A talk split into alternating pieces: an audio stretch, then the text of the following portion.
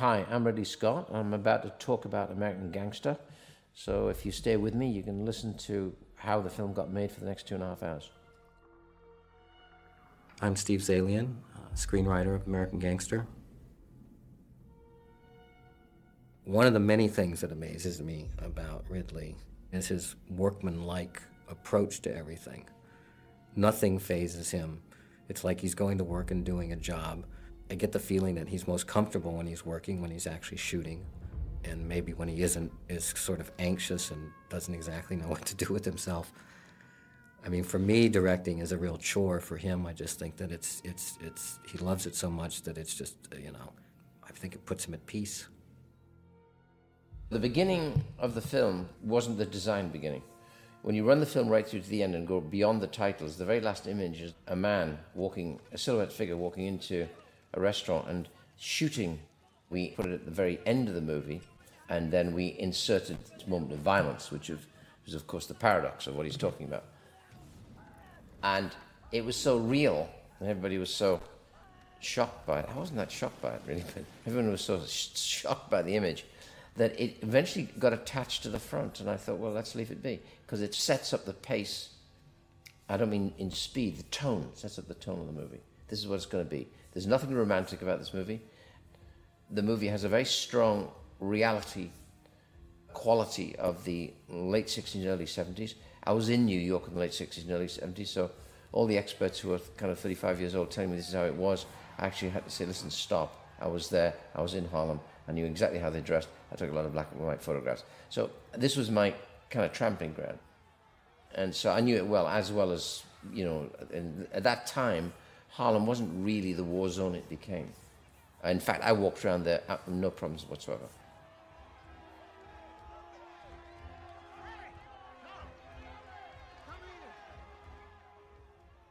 in those days, even out of the 60s, you know, it was a period of kind of semi. 60s was an era of, we believe to be affluent.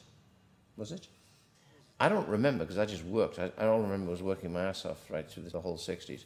So I didn't really experience the swinging 60s. I just remember working hard. But I only remember people would dress in that manner if you went to a nightclub. You wouldn't see it on the street. And therefore, I, was, I paid a lot of attention, as Janty Yates did as well, to the wardrobe, and which because you know we're not we are in not in sets, we're on streets and we're in, in environments which all have to be created, but the, because you've got one continual thing that's going to be right there in front of you at all times, that's the wardrobe. Therefore, the wardrobe, the, the costume on the actors were very carefully considered and were very reserved, weren't as flash as people thought they might be. Hence the scene with the brother, Chiwetel, where he says, What do you got on there? What do you call that? He says, I know it's a very, very, this suit says, come here and arrest me. That that was the whole point of the scene. Because the, the Bumpy Johnson character was a very discreet dresser and insisted on discretion, which is why he was so successful for so long.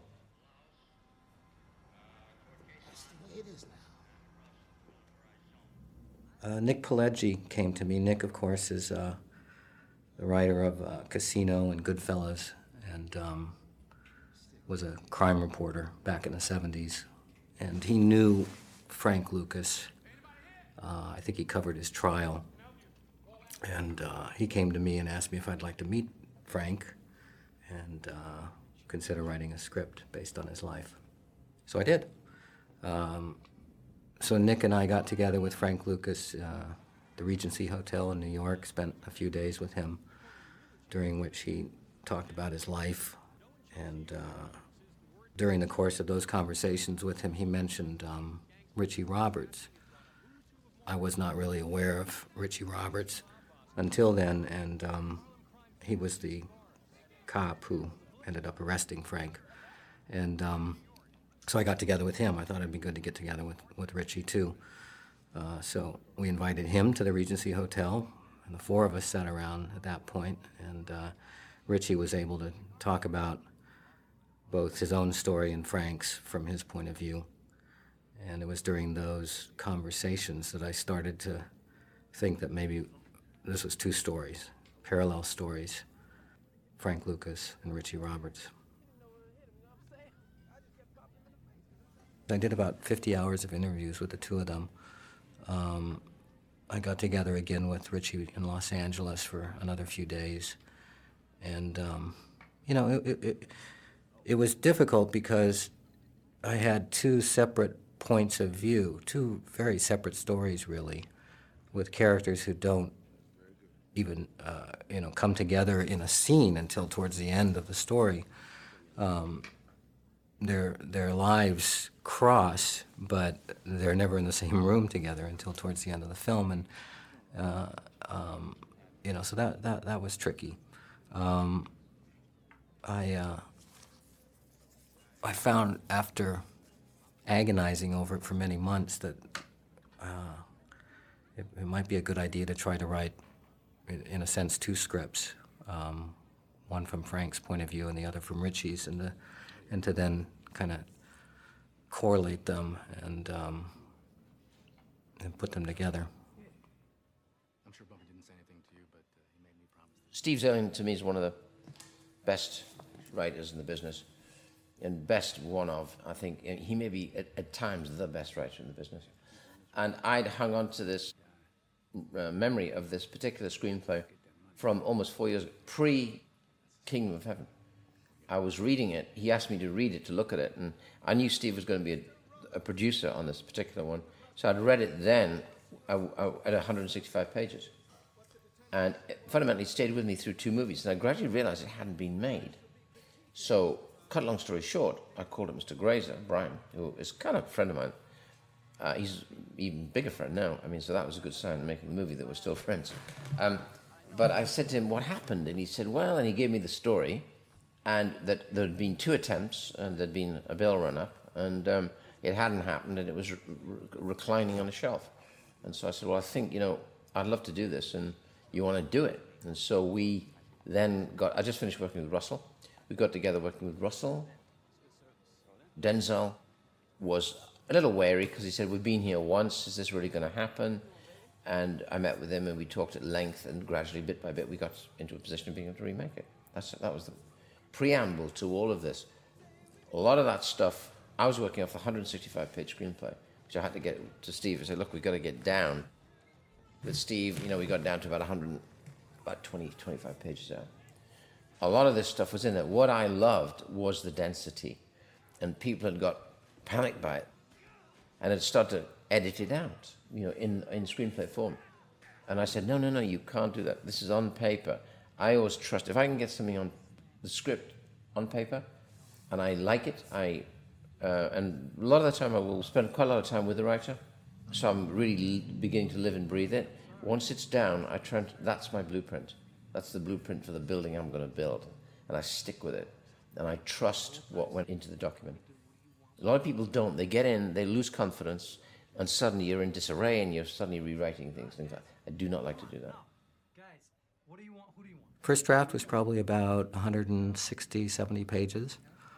Uh, took 18 months to write. Uh, final draft was probably about 135 pages, which is still long for a script. Uh, there were 350 scenes, um, which is a lot for a film. A lot of the scenes are very short, but they're they still have to be shot. and Ridley did a great job in terms of um, sort of approaching every little one eighth page scene as if it was the most important thing in the script, and and um, shot shot every scene I think beautifully. This is not my kind of film. I mean, you know, the sense of American gangster kind of movie, you know, um, French Connection kind of mixed with The Godfather. That's that was the target, and there's a bit of French Connection we're watching right here now. Um, and I, it's not kind of the thing I would normally pursue, but I would pursue any good piece of writing. And Steve's, this got me because of the writing. And also, you know, like anything, once you climb into it, or I do anyway, once I climbing into it, I can smell it. Um, that's how I, I evolve. I, I, always evolve. That's my evolution. And that, there is a very specific evolution. And that's why when I, I have to do all my own location hunting with the art production designer, um, and see everything. Uh, because what I'm doing, by doing that, I'm re educating myself. It's all an educational process leading to the time that when I'll shoot. Once I shoot, I'm very fast. It's like to take Charlie and we're in and out, and um, we go quickly. There was something like 360. There's 135 speaking parts in this film, which is enormous. Normally, when there's 35 speaking parts, you know, important to me. There's 135, and there's 360 locations. So that sounds to be almost impossible in two hours and seven, and you know, and, and 27 minutes. But you sh- uh, shoehorn them in somehow. The script was full of it, um, and and there was a bit of because you get good actors. Uh, there's always a certain amount of movement, a certain amount of ad libbing is a bad word for me. It's not ad libbed; it's worked out beforehand. Ad libbing usually end up cutting out, and ends up on the studio floor, on the you know the editing room floor. But um, I think the cast in this was also. Uh, I hadn't worked with this casting director before, and I love her, Avy Kaufman, and so I, I wanted to keep everything so street. And because I'm, I don't live in New York and I'm not familiar with this world and this arena, I spent quite a lot of time with Avy casting. But again, it's an educational process. I'm learning, I'm learning who's who and who's what, because half these parts are, two thirds of these parts are three line, two line characters, and you know, who's it said that once? I said Scorsese, I think, said some words to the effect that, um, you know, if you don't pay attention on every person in that scene, on the day, the whole problem will become about the person you didn't pay attention to, on you know when you were casting them, and you'll agonize with this weakness in the scene, and so you'll have the star standing there, you'll have two or three other actors who are significant actors all standing there, and why this poor little sod actually tries to get his line right. You must pay attention to everybody. Damn it, man. Did we ask for this? Did we put a gun to someone's head and say, give us your money? Richie Roberts is a paragon of morality uh, in the sense that he was famous and then infamous for giving back a million dollars. That's a fact. You, what you see there is what happened. He gave back the money so he could no longer be trusted. And so John Ortiz's character, his, his buddy, kind of blames it. Addiction, addicts tend to always find something to blame. If you're not an addict, you find you don't look for that, you know. So it's it's part of the the soul of the addict. I think is that they need to blame. They need to blame something as to the reason why they're doing something, right? Um, and Richie just had a private life which was immature. So it, I think it's pretty well represented here, and. Um, Richie Roberts himself saw the film with me last week in the Museum of Modern Art. I ran it for MoMA in uh, New York, and um, there's a very big posh crowd there, including Puff Daddy and including Jay Z, you know. And um, it was um, he he was had never seen it, and so what was really nice, he was absolutely, um, as they say, they're blown away. You know, because so often films are made about people, and you and the film's not very good, you know, it's not very accurate. He couldn't believe it. He said, I'm going to become an actor. I said, You should, you should. What? This happened to Richie. Uh, he found a million dollars in the trunk of a car and turned it in, and it was sort of the beginning of the end of his career as a policeman. Um, that stuck with me. I mean, that became, you know, uh, I guess the most important element in his story. On the one hand, you had a you know, a gangster who, in his world, played by the rules and was quite ethical. Uh, in in Richie's world, you know, being ethical uh, was dangerous, and um, I just thought it was interesting that the sort of the most dangerous thing you can do as a, a cop back in those days was to turn in money. Um, that no one else would ever trust you, no other cops would trust you, and. Uh, that um, that really kind of defined his, uh, you know, the world he was living in. I mean, there was the the. There, there, there, there, there was quite a lot of attention, um, you know, on the New York police um, back in the early '70s. There was, of course, the Serpico, the, uh, the Serpico case, and uh, the uh, what do you call it? The um, Special Investigations Unit, which was a crime unit in New York in New York City, had a lot of indictments for corruption. Uh, the Knapp Con- Commission was investigating the police in New York. It was quite prevalent and, and quite well known, and um, It's a piece of history. Um, it's this. This happened what 35 years ago.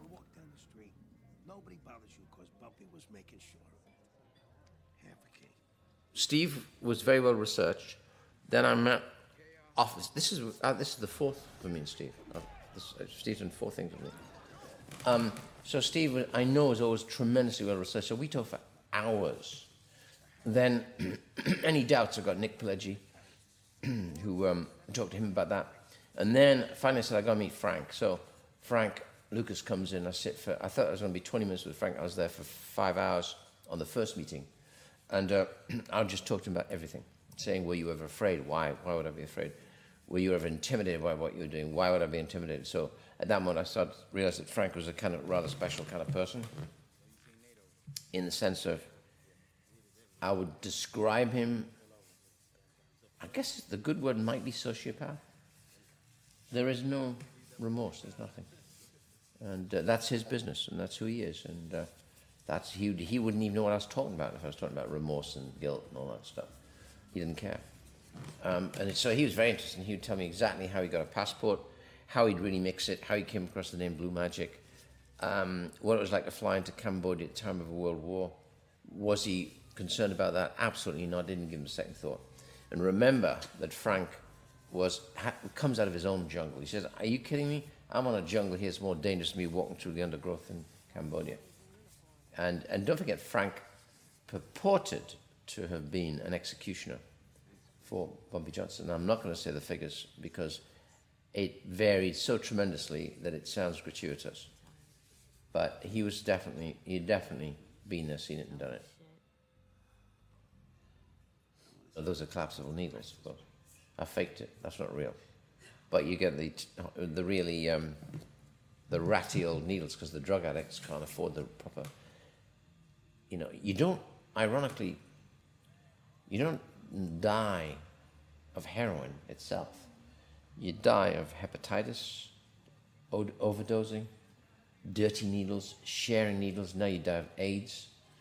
Um, the, the heroin itself, if you had a lot of money and you had a nurse to look after you and maintain you, and you, you could live by taking heroin like a jolly good cigar, um, I don't recommend it. Uh, um, but you don't die of, you'd have clean needles, it would be all laid out, and you would limit what you'd take, and you, would become a, a real addict. You could become a terrifying addict, and what happens is, I think, poverty kicks in. You haven't got any money. Suddenly, suddenly you're living in some dreadful place. Then you're using reusable needles, and then you're using sharing needles, and then you stop one day, and then you go back and take the same amount you took before foolishly, and you, OD, you, you OD. This cafe we built, I couldn't find, this is all set, this is a set. And just the, the cafe itself, not the street, of course. But I found that Harlem was disappearing in the way that I remembered it. And, you know, the average brownstone now that would have been a slum 15 years ago, 10 years ago, is now a four, five million dollar townhouse. And therefore, I'm actually, you know, everything that the evolution into the affluent Harlem now, because Bill Clinton's got an office up there? So I suddenly was finding it hard. So I found the biggest intersection I could find, which still had the remains of some of the big old brownstones that were in need of repair. And I chose a, a, a little shop that was absolutely destroyed. There was no one in it. And we stuck the set in it. So I'd be right on the intersection because I wanted it to be very public. And Harlem is not a funny little village. It's a lot of big, broad avenues. It's really strange. So what you see when you see these wide streets, that's typically Harlem. You know, at one stage I always thought there would be narrow streets, you know, like Soho, charming little district which had gone to rack and ruin with poverty and crime. It's not like that at all. It's not a big, late 19th century, rather grand architecture because you're up near Columbia University, and you know that section of Manhattan at one stage was kind of rather grand, had been built in a rather grand manner, whether they're apartments or houses. And they're also flanked by the park, so you've got the tip of the park up there as well. So it's a strange combination of being potentially beautiful at the same time just got tremendously run down. So that, that all that was a set. Well, I, I had all the facts. I mean, I had too many facts. I had basically interviews with Frank that stretched back to his you know days growing up in North Carolina, through his moving to New York, beginning to work for Bumpy Johnson, uh, his life as a as you know this this top heroin dealer in the late 60s and early 70s, and then on into the 70s and 80s. So you know, really, I had too much information. The trick was to, with any story that deals with somebody's life, is to figure out which part of his life is is is the most interesting or the shortest amount of time in a person's life that you can, you know, really convey their story. So I started what I felt was as late as I could in the story, which was the death of Bumpy Johnson and Frank's sort of the beginning of his rags to riches story, and uh, ended it as early as I could, which was with his arrest. I've worked with Ridley a couple times before, uh, so when we talked about directors, he came up right away, and um, I was very excited with the idea that he might do it. This was back in, I don't know, 2002, 2003, and at that time he read the script and couldn't do it um, for various reasons, both, uh, you know, because of what other things he was doing. Then a couple years later, we went back to him, and uh, the timing was right. He reread the script, and um, from you know, from that moment on, things moved very quickly uh, in terms of the pre-production and uh, and the shooting and the post-production. It was all it was all about as quick as you can make a movie. It had a kind of a vibrancy and a sort of a um, don't know, kind of an energy that you can see in the way he films this movie that uh, was kind of the same as the process of making it. It happened very quickly. What Ridley brings to it is a, is, an, is a kind of an approach to every scene that has an idea filmically to it. And, um, you know, so when I look at the film, I, I, I, it's hard for me to even remember what I was thinking in terms of how I thought it should look because it's been replaced by what Ridley's done. Um, but, uh, you know, you can count on him to, you know, shoot a scene in a way that's just um, uh, somehow, I don't know, somehow captures the, the intent. And um, he's, just, he's a great filmmaker. Cops will try and upgrade the, the best of the best, will try and change their status in life by becoming, taking the bar exam, where you can either become prosecutor or defense. And the irony is, when you get your bar exam, if you're a first class cop, I mean, first class being on the pay level, I think there's first, second, third class level, which is each different pay brackets. As you say, you earn $3,000 less as a lawyer, which was always the reason why, in one version of the script, his wife simply walked out. She said, You've been leading a double life as a cop, you've been working at night, we have no family life with whatsoever to become a guy who's going to earn three thousand dollars less? He says, "Yeah." She just said that was the final straw. She walked out. That was quite common, but I think I decided in this not really to, and the best ones don't really do that, not to explain everything. Just do it as it is, and you either believe it or you don't. And believe me, this is all real. You couldn't take a 100% horse. You'd have to take a grain, right? if you took um, a, a, normal injection of absolute pure horse, you'd die. You'd have a your heart stop. Um, so the uh, the it's how far you cut it back, and many much of this heroin was cut back much more than that in Manhattan. So it was a very very watered down version, and because of its unevenness, that's how people OD, because they'll find out a real addict will get his have his ear to the ground and hear that somebody, there's been some ODs, he'll go straight for that area to find out who was selling it because he knows it's pure. So he'll go for the pure horse. He wants the cave. And he, if he's smart, he'll, he'll try a little bit to see how good it was. He'll know immediately. That body, your body's like a barometer, you know, of purity or less pure. He simply said, I'm going to go straight to where, pure, where it's pure I'm going to cut out the middleman, get rid of the middleman. His big speech in Harlem when he comes back and brings the brothers, the, all the nephews and nieces up from North Carolina, he says, "We're going to. I've removed the middleman. That's a very simple move, but it's a big move. So now I've got 100% horse heroin, and I'll cut it down because if it's at 100%, it'll kill you. So you cut it down to 5%. I think it's 5% real, and then the rest is lactose. It's chopped up and mixed, and di- it essentially is diluted to protect the customer. So he did something that no one else had ever done before, which was to go to the source. And that meant, you know, going up into the jungle and dealing with the, uh, the growers and the, and, the, and the Asian gangsters there. The mafia didn't do that. He did that.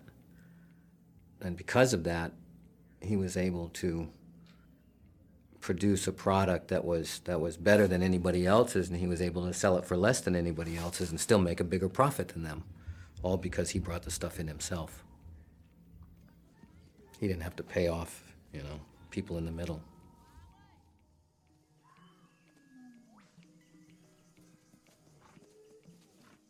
Again, the reality, you know, the danger is that the thing slips sideways into becoming a film about drug lords and drug barons. And I know there's a reality to these farms. They're just farms. These guys are just farmers.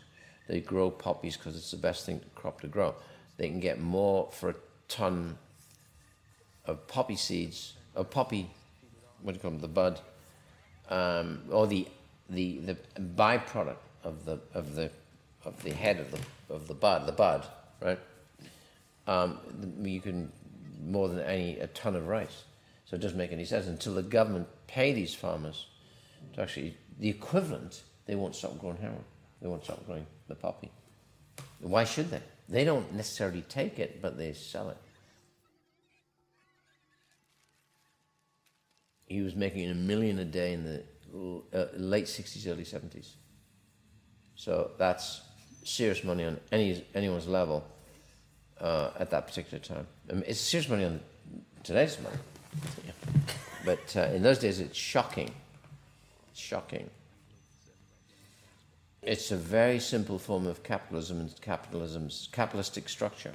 When he, as as we discovered in the film, the we underestimated what we, they found in boxes, but we reckon about modestly $275 million in boxes. Now, 275 million in 1974, you could have bought Harlem more. You could have bought maybe, you know, all the way down to 100th Street. I mean, it was, you know, when you'd get one of these townhouses in- in those days for like $100,000. One of the things that's interesting is that you know uh, you, you have these gangsters, this criminal world where there is a certain um, a certain code that they have. Certainly, Frank had, and uh, and then you have the you know the official world, the you know the world of sort of law and order, and the military, which were complicit in his in his business. I don't think Frank Lucas could exist without that. So he, you know, he was able to buy off the cops. He was able to buy off the military guys that he had to to bring his dope in from Southeast Asia, and um, you know he paid his bills, and um, that's uh, without that I don't think he would have been able to stay in business. What he didn't count on was that one honest cop would would make it his mission in life to catch him. Um, you know, so if Richie was dangerous for as far as other cops were concerned, he was dangerous as far as Frank Lucas was concerned too. I called Tony up saying, listen, um, I'm going to go in on this. I think I'm going to do this thing, American Gangster. The obvious choice is Denzel, obviously. Um, what do you think? So Tony can give me the lowdown, saying, well, I know he was really up for it. He wanted to. Um, he was very disappointed when it didn't happen, and it didn't happen for reasons that I can't even go into because I, I don't know what, why it didn't happen. Twice it didn't happen. I think somewhere in there, someone wasn't being assertive enough or making decisions, and the budget was galloping, right? And uh, something like this can easily run out of control. And um, so I, off that, and how is he? Because I hadn't really met him. I met him once socially, actually. And um, I just called him up, and that was it. Just go from there. Where are you, Jane? That's the problem. Richie had a lot of adventures when he was an undercover cop. Uh, a lot of things happened to him. Uh, well, there's these there's these great little connections. I mean, you talk about Trupo, who connects them, both Frank and and Richie. I mean, he does directly because he's in scenes with both of them. Javier here is uh, also a connection. I mean, he's he's a casualty of Frank's dope. And uh, so even though Richie doesn't know it, there's that connection. There's this connection. This scene takes place in the, the same projects that, that the uh, finale will take place in. So he's been here before.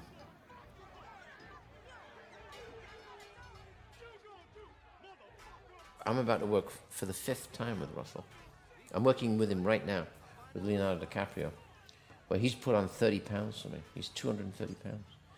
Um, and um, you learn each other's moves, you know. You learn, so eventually the waltz, the preamble gets ditched, and because you don't need to do that, and uh, you can get right to the heart of the matter almost immediately, which means that you can actually be frank about this and frank about that, saying, look, I don't think this, I don't think that. Well, I do, and so you can actually have a real exchange of uh, ideas as to where you go next, okay? I know exactly what he can do, and he, he constantly surprises me. Denzel constantly surprised me. And I think it was because there was no,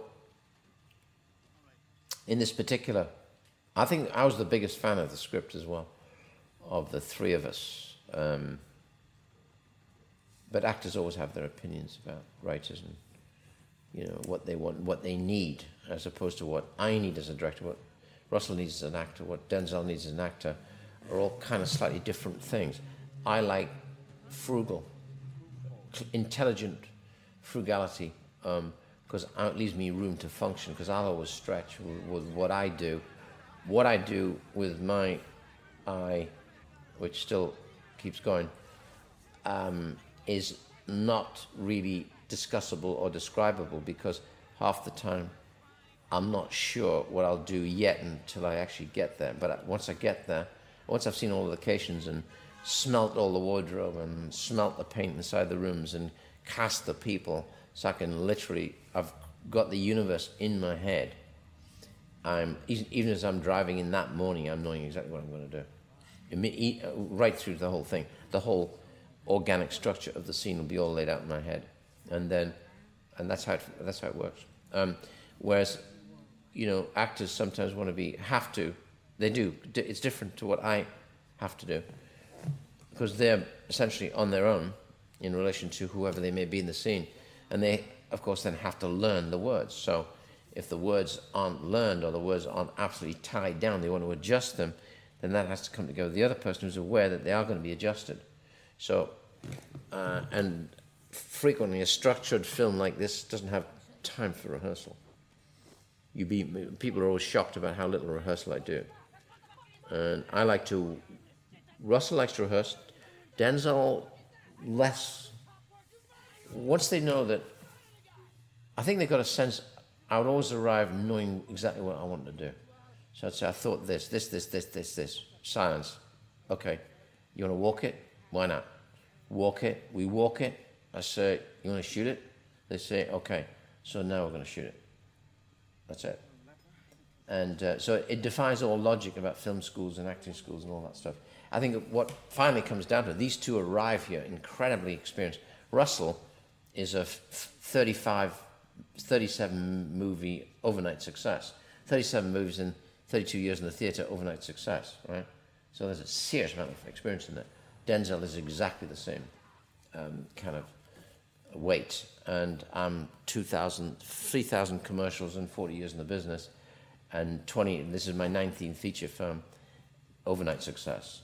And uh, everything that you did just prior to this is not as important as what you're about to do today. That's, that's what thing you, must, you have to remember. That probably is the most significant thing I've said on the tape. Um, everything you've done before is no longer relevant.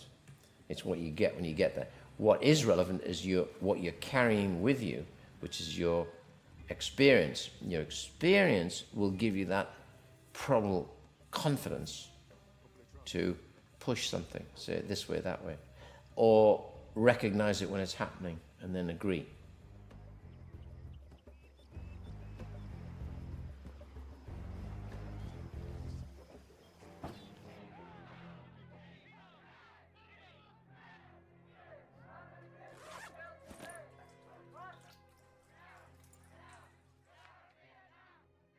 He's actually testing for purity, and by dropping in a combination of two liquids, you can see whether the liquid goes blue or stays as it is.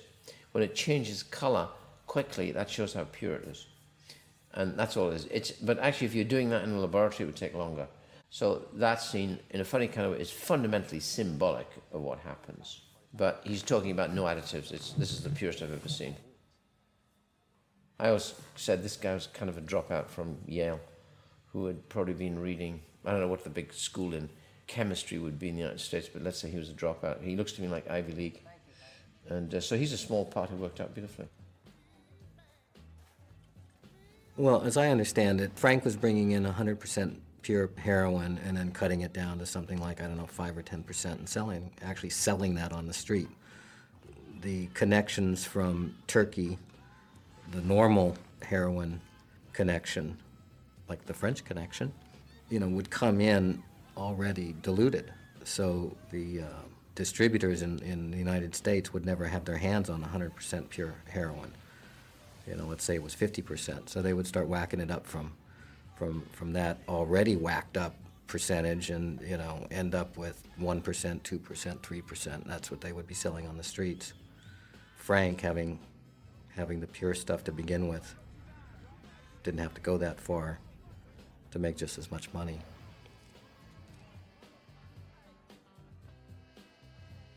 Great casting in this movie. I mean, everybody from the from the lead parts to every extra. You know, No, I think that Ridley, you know, just a, a sequence like this. I mean, look at these shots. I mean, every everything you see here is a separate setup, and it's, uh, you know, these things take time. I mean, how, how he was able to shoot 350 scenes in, I don't know what it was, 70, 80 days, I, I still don't, I still can't believe. But he's so adept with the camera and he so knows what he wants that he can, I guess, go in there and just shoot it once, shoot it twice, uh, move on. He's got it. There was a time when, you know, for budget reasons, I was being asked to cut this thing down, get rid of some of these little sequences. These things take time. Are they really adding enough to the story? It doesn't. These things don't have our lead actors in them, and uh, thankfully Ridley was very careful not to not to uh, take those things out or or not to shoot them in a way that would end up having them cut out. I mean, he, he approached everything as if it was the most important thing in the film every little scene.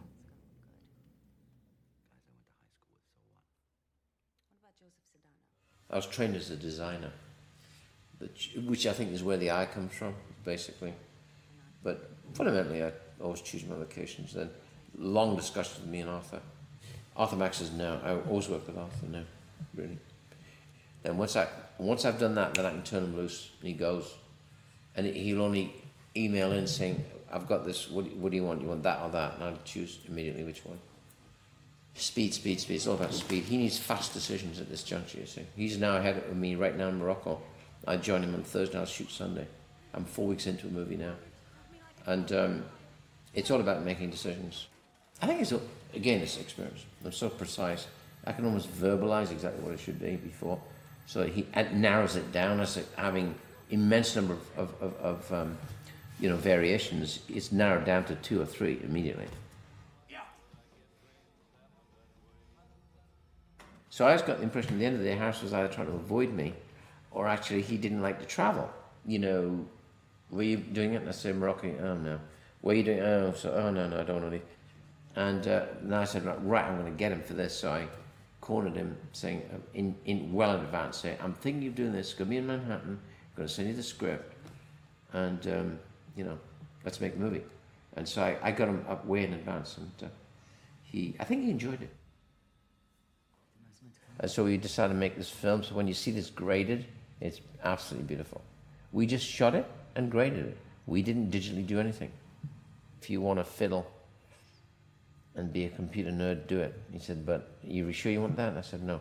He said, you you like film, don't you? I said, I love film. He said, me too. He said, I, he said, you know, I feel it's still in its infancy. And so there's a lot of corrective, there's a lot of cor- there's a lot of corrective um, stuff still going on, I think. So you can't see it here, but when you see the print, you'll see. Um, all, he did finally was do what is laboratory now calls the Oz thing. It's a treatment uh, where they, the developing print has a little bit longer in the bath, so it gets gains a bit more silver. And that's a very great simplification of what happens, but fundamentally you put in a huge amount of information into the blacks. So it means you can crush it even more, and then you get still more information in the blacks. And also, it gives you more separation in terms of contrast. You, your contrast ratio is even higher. So you can crush and then increase the contrast and crush and keep the contrast. It's beautiful. This bears no relationship to what the film looks like. Harris said, What do you want? And I said, Well, we started looking at a lot of still photographs. And so, because the stock today is so fast, that I like to light as little as possible. Particularly when I choose locations, I'll choose them by the doors, and, and then so there's, there's filling rather than lighting, right? If necessary. But for the most part, it's keep it really simple and working like a still photographer. Harrison jammed on a lot of filters to reduce the NDs, to reduce the stop, to make it more wide open, which gives you that shallower depth of field, which makes it look more like a still photograph. We had so many scenes, and I was working nearly always three cameras at once. So that at first he didn't like that, and then I think he started to get with it. He's, Harris is a one camera guy, and I'm anything from 11 to 5 to 11 cameras going, which drove him crazy initially. But I think he started to enjoy the pace we were moving. That's what really got him. He really liked the fact we move quick. And he, he comes with such a, a um, reputation that I don't even question. Trust, trust, trust. It's like with English, John Mathieson, trust. You trust him. You, you ask for the world and you trust him. Yeah, I mean, he, I think that I always get the impression sometimes Tony and I, um, because we are so, um, you know, close to the way the film we wanted the film to look, that we are constantly with our eyes to the viewfinder, maybe more than the, you know, the other kinds of directors. And sometimes I think it does put people off. Uh, I, I don't know who, but you know, cameramen who are very serious cameramen and take themselves very seriously um, might not want to um, work with us because we get our eyes to the viewfinder. I was an operator for my first film. I mean, I operated all my commercials. I entirely operated anything. The duelists. And I wasn't allowed to do Blade Runner, but I was breathing down the operator's necks on Blade Runner. All of um, Legend and, yeah, but, but um, because of that knowledge, you're constantly, you know, in a good way, challenging a top cameraman who actually normally doesn't have to worry about that, or he quietly works it out for himself. And either they like that competition or not. Uh, That's what I do. That's my job. That's my job. No one is allowed to sleep. A spherical lens fundamentally has less glass than a Panavision lens. And therefore it's purer, it's sharper, it's crisper. There are fewer things to go wrong. You try to work with a Panavision which has got enough squishes and squashes and glass layers on it to spread it and then contract it, right? It's you you got more glass. You're going through more glass. So that's why the, if you do compare one against the other, um, one is marginally now. Today, there's some bloody good Panavision lenses now. Um, it- but you know, years ago when I did Alien, there's constant problems with these lenses. They're all over the place. 185 tends to be more traditional. You know, widescreen, um, you know, 233, or Super 35, which will give you the same as 233, is a technical fiddle at the end. Today, it's a lot easier and more successful than it used to be. It was a bit of a pig because you could suddenly find you're going through two generations, you're losing, you're always fighting between your original show print and then the next phase is always one generation down. And of course, you like to be all single generation, but um, that's something you're always fighting. And as soon as I started cast family, I suddenly realized that mum didn't seem to have much of a role and, until I met Ruby Dee. And Ruby is this very celebrated New York actress who's now in her 80s, actually. I met Rube, and I suddenly realized, my God, she's going to be great. And so she, she evolved. Were only a few scenes. She was really cool. It's really great. From her, once you have that, then I have to suddenly really pay attention to all of them. So I've got in there. I was asked would I meet some rappers, you know, hip hop rap, Common, T.I., RZA. I was at first cautious about inviting what were musicians and singers into a process where they're going to be acting. And uh, at the end of the day, I just took a chance on it, and uh, it worked out very well. Sometimes a singer will turn out to be really great because singing is performance, particularly when you're dealing with either hip hop or rap. It's, it is words. So you're watching a performance of a kind, you know? You're watching a musical performance. So. And so they just fell into it pretty easily. And you don't get much conventional rehearsal on a thing like this. I meet them very often that morning, or met them briefly, you know, like for an hour before, talking about what it's going to be. Then I bring, bring them in, we've dis- discussed the wardrobe. I go and visit them in the morning, talk to them about what I'm going to do today, and I hustle them together, and we actually do a lot of those scenes literally on the spot. That's why you got that kind of looseness and that freedom. And so they each one took on shape and form as I saw different people. So eventually I was seeing people many times. So I was trying to form a team of who could be the nephews and nieces. And then once I got that, then I got to have the wives. And most of the wives don't have any words to say. So I'm casting blind, knowing it's quite dangerous because I'm going to go into a lot of scenes, and um, a lot of it's going to have to be kind of done on the spot. So there's a lot of that happening on the spot in that kind of area, and that those little kind of scenelets. The backbone, though, by the time you get there, is all absolutely locked down. What's wrong? Y'all niggas ain't never seen coochie before? Why they all naked? So they can't steal nothing. Most important thing in business is honesty, integrity, hard work, family. Never forgetting where we came from. was one of the last few blocks in Harlem that existed, so I did everything around here. That takes experience to say, I don't care. So you are what you are in this world. This man, Tango, had been a nuisance for a while, and historically, if you really want to know the history of it, and therefore it was designated that Tango had to die.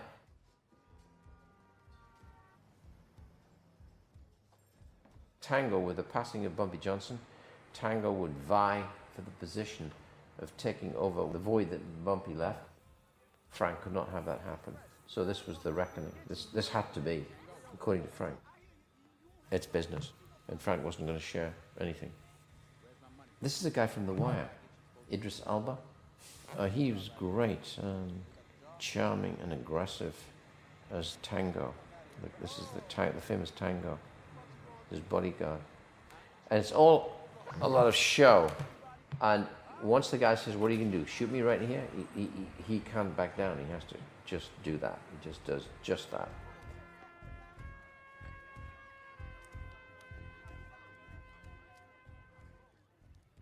Well, it's interesting. In the one version, I'd heard that that jar, which had a few dollars in it, laid by the body for hours before the ambulance came, and the police came to pick it up, and the money was for the cops, and nobody touched it because they knew whose it was.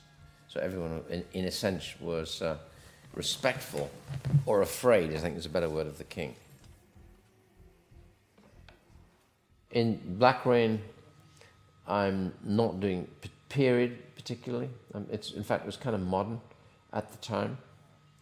Uh, someone showed me it was the same thing. It was modern. It was a cop who was you know de- designated as a bodyguard who crosses the line into another social group, falls in love with a socialite who he's guarding.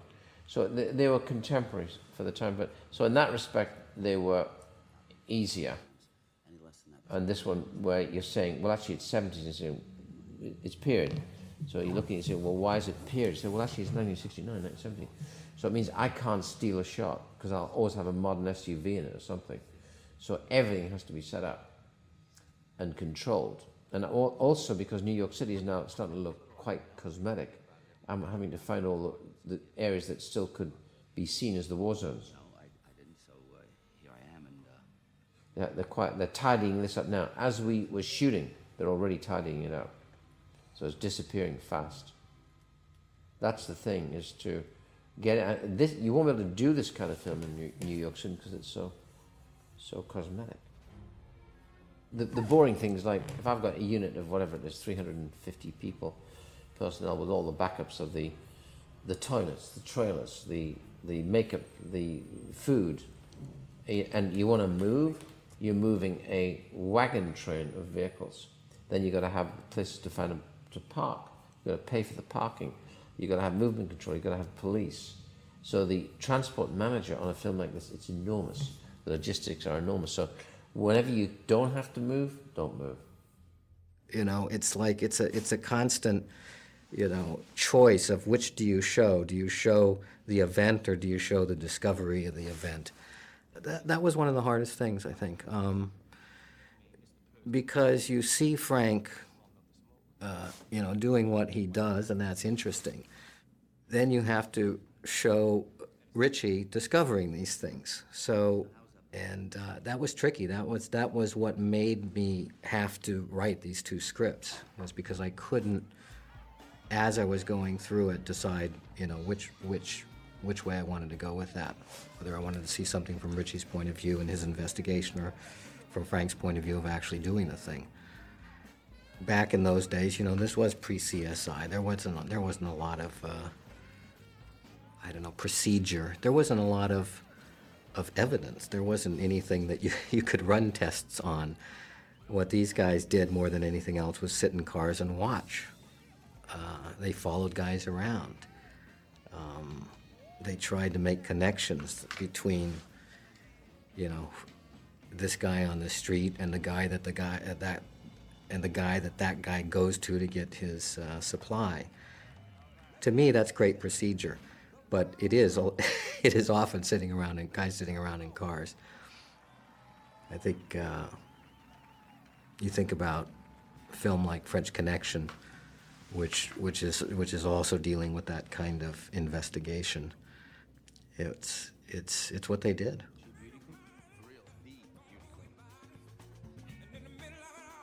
She is from Puerto Rico, and uh, yes, Puerto Rico, and um, I'd seen she'd only done one film in Puerto Rican, little Puerto Rican movie, and I'd seen a headshot with Avy Kaufman. I said, "Look, I wanted to be the real thing," because Mrs. Lucas was Puerto Rican, and she in fact was the or had been the beauty queen or one of the beauty queens of Puerto Rico. I'd seen shots of her, and she was pretty. So I looked. I was looking Spanish, you know, and I didn't want to cast any of the known gals. It's easy to go from this and cast a gal star, and I don't know, just needed because I've got I've got Denzel and Russell. I I got enough, you know, stars. I figured I, I could go less known everywhere. Um, and uh, in fact, I was really lucky to actually get Chiwetel, this this guy to play the brother. I was really surprised. He said, "No, no, I'll do it. I want to come. In, I want to be part of the movie. I know who Frank Lucas was. I think the film will turn out really well, and I'll, I'll do it." So it was great to have him. He he'd worked with Denzel before as well. This is the brother who was always getting going with the flow and was enjoying the world of what the world he was in. And Frank, I don't think enjoyed the world he's in. He, it, he enjoyed what it gave him, power and money.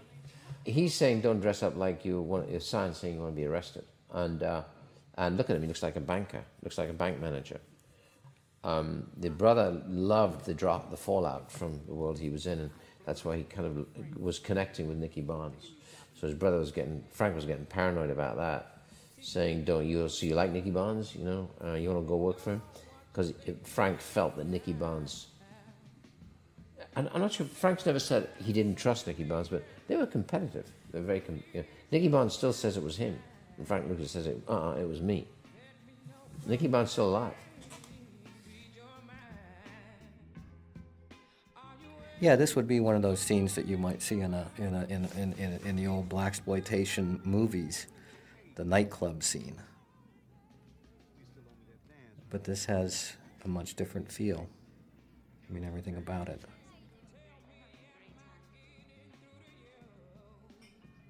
The approach was so kind of down to earth that um, I was trying to write something that could happen, you know, or something that did happen and n- rather than trying to write a finished uh, movie with music. Uh, I think I indicated at one point that there was um, music in their wedding reception scene, which is no longer.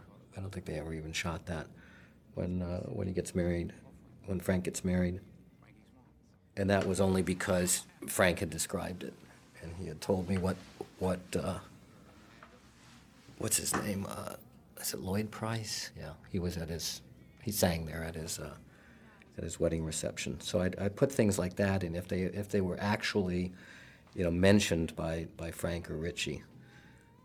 But um, I I do think that uh, there's a kind of an understated use of music in this film, which is great.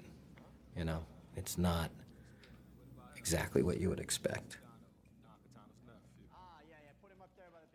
Great writing is almost like great journalism, where you're trying to create the fabric of the truth of the story you're telling. And you, once you get that, once you draw those corridors, you got to stay within the corridor. You can't step outside of it, otherwise it starts to get, you know, a cheap version. It, it's the difference between what I call, and people don't really don't understand what, uh, sometimes what I mean when I say it's the difference between a movie and a film.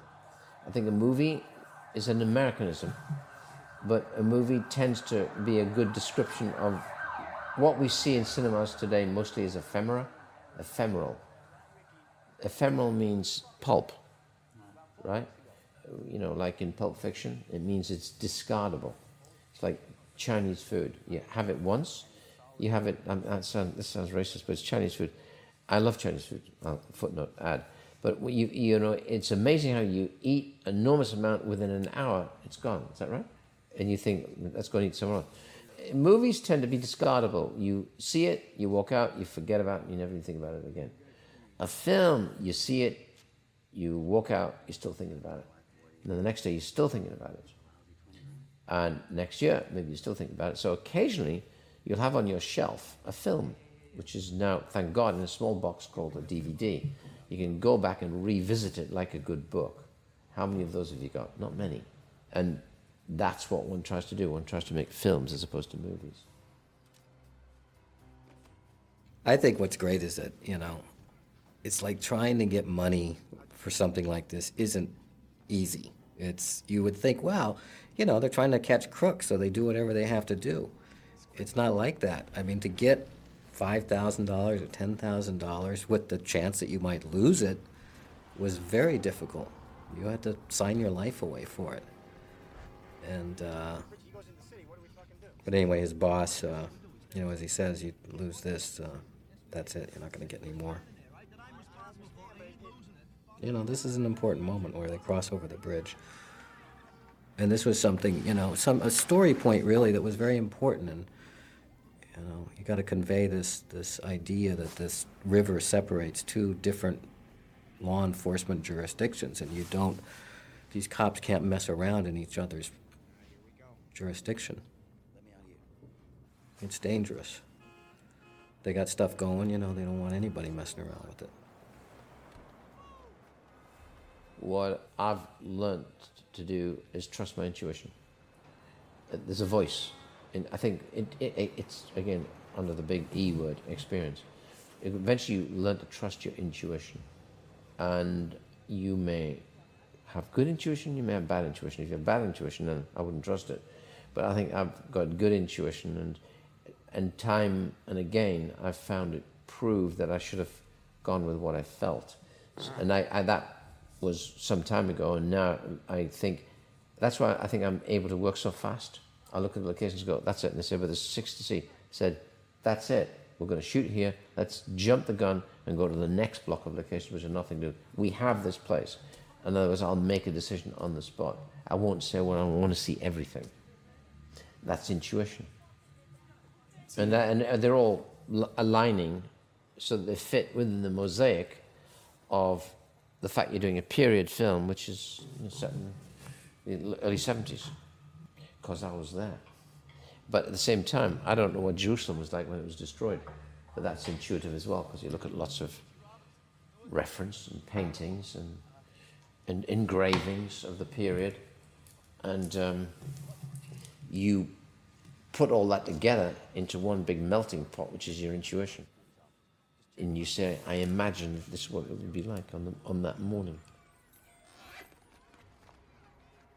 Filming in pictures, and, the, and, the, and as Hitchcock, was Hitchcock said, pictures worth a thousand words. Well, I'm not dealing in radio play, I'm dealing in pictures. So I suddenly realized that I had a huge advantage in having an eye that was kind of effortless. And therefore I can pre see it preconceive it. I can see, pre-see most of the film I'm shooting now, and I'm going to be shooting for the next three months. I can see it. I know what it's going to be like. I know what it's going to look like. And that's a kind of funny organic memory process. And yet I cannot, I've got no retention for names, but I've got a huge retention for places and locations. I can still draw the house that I used to play outside of when I was six years old and Hartenhouse Road in South Shields. I can still draw that and remember the, the grass and the trees. It was on a corner, it was in a cul de sac, and I can draw it. So that's a different kind of brain, right? Which is, in this case, incredibly useful because I'm in the business of movies. And, and, and what you and, and, and what you do is you go through your own evolution like a painter, actually, I think. Um, I've gone through from cameras on tracks and everything silky, smooth, and beautiful, and and um, like the duelist in a funny kind of way, to and things are dictated by the material. When I was going to do Alien, I decided there's no cameras ever going to go on a track, except the end when I couldn't hold it that long. Um, I had to put it on the track to go down the store, corridor backwards when she was charging around for 17 minutes in the in the film. But uh, everything was handheld, which was really exhausting. But by being handheld, even the dialogue scenes were handheld, because the handheld camera is always breathing a little bit, it's always moving. So there's a psychological unease to that. So it was useful for Alien. In this, I want this to have a funny sense of, in the looser sense, of the word documentary, docudrama, uh, which means you're, tr- you're reaching for the truth. I think you know one of the reasons that this film feels the way it does is um, is that Ridley is also not precious about things. You know, I mean, sometimes you might look at some of his other films and say, "Well, they're so beautifully composed. You know, the attention to every composition is is so extraordinary."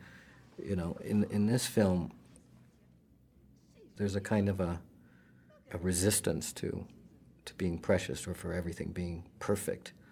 And um, I think it finds perfection in that.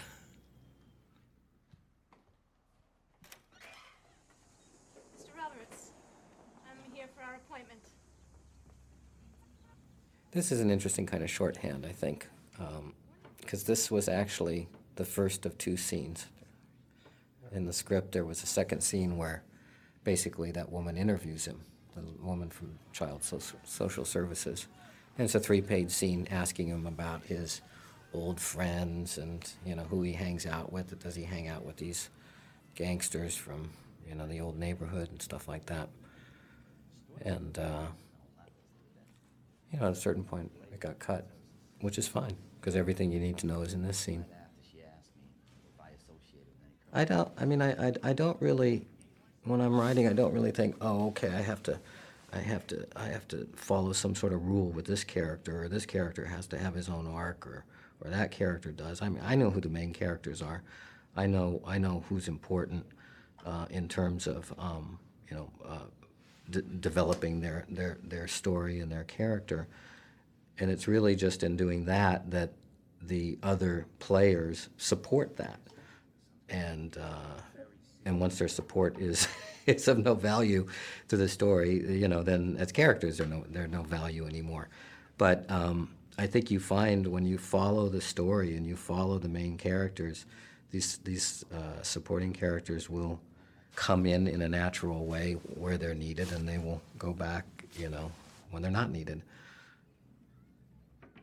I learned about music, which I hadn't really paid much attention to, other than cursory view on doing television commercials years ago. When by the time I did the Duelist, I must have done two thousand commercials, and they were always musically driven, but I hadn't really thought carefully about it. And the first guy was a sound editor on Duelist was Terry Rawlings. And Rawlings was an absolute master of music and said, look, and he and in those days you'd have a disc, a vinyl. He said, watch, and you do a needle drop on a sequence, said, watch, I thought we'd come in here. And you'd see this passion for music in relation to the image. And that off that experience, I gave him Alien to cut. That was his first film, cutting. Because I couldn't work out why an editor wasn't also in charge of the music. Now it's become very norm that the editor ought to be the person because he's, you know, the editing is a is a great separate job. There's three parts to making movies, and some of the great writers I've talked to, like Eric Roth, said, "You ever thought of directing something? He says, "Nah." He said, "By the time I've written it, I've directed it." So that means he sits on his desk in his office or on his boardwalk, staring at the sea, and he, he lives in California. And is enviable because he never moves from that desk except to stroll down the beach and actually stop himself going crazy with frustration, maybe. He said, by the time I've written it, I've made it. So that's one part. Then there's the directing part. Now I'm usually party to that because my entire life is spent evolution, evolving and developing material. So I spend a lot of time with writers. So at any one time, I've got, for me personally, nine serious projects, all in process, all being written or trying to get the best of the best to write. That's nine. So I'm already looking, even if the, I work the speed I work now, I'm still not going to do much more than one a year. That's incredibly fast. I mean, actually, I've done American Gangster quicker, but let's say that you're looking nine, ten years ahead right there. They're all not maybe subjects, they're all definite, definitive choices about why. So I try and piece those guys together to say, will you do this? Good writers, the best of the best. Um, then there's the final process when you've completed photography. Then I get rid of all the stress and pressure. It's all gone. And you go into a dark room, and now you're remake. And now you're putting the film. You've already made the film when you're writing it. You've made the film when you're directing it. Now you're going into the editing room and you're making the film again. And now you're able to really tie it down to what it must be because all the pressure's gone and you, you've got all the pieces. So in, in, a, in a sense, a director goes through three, three, uh, make, uh, three remakes.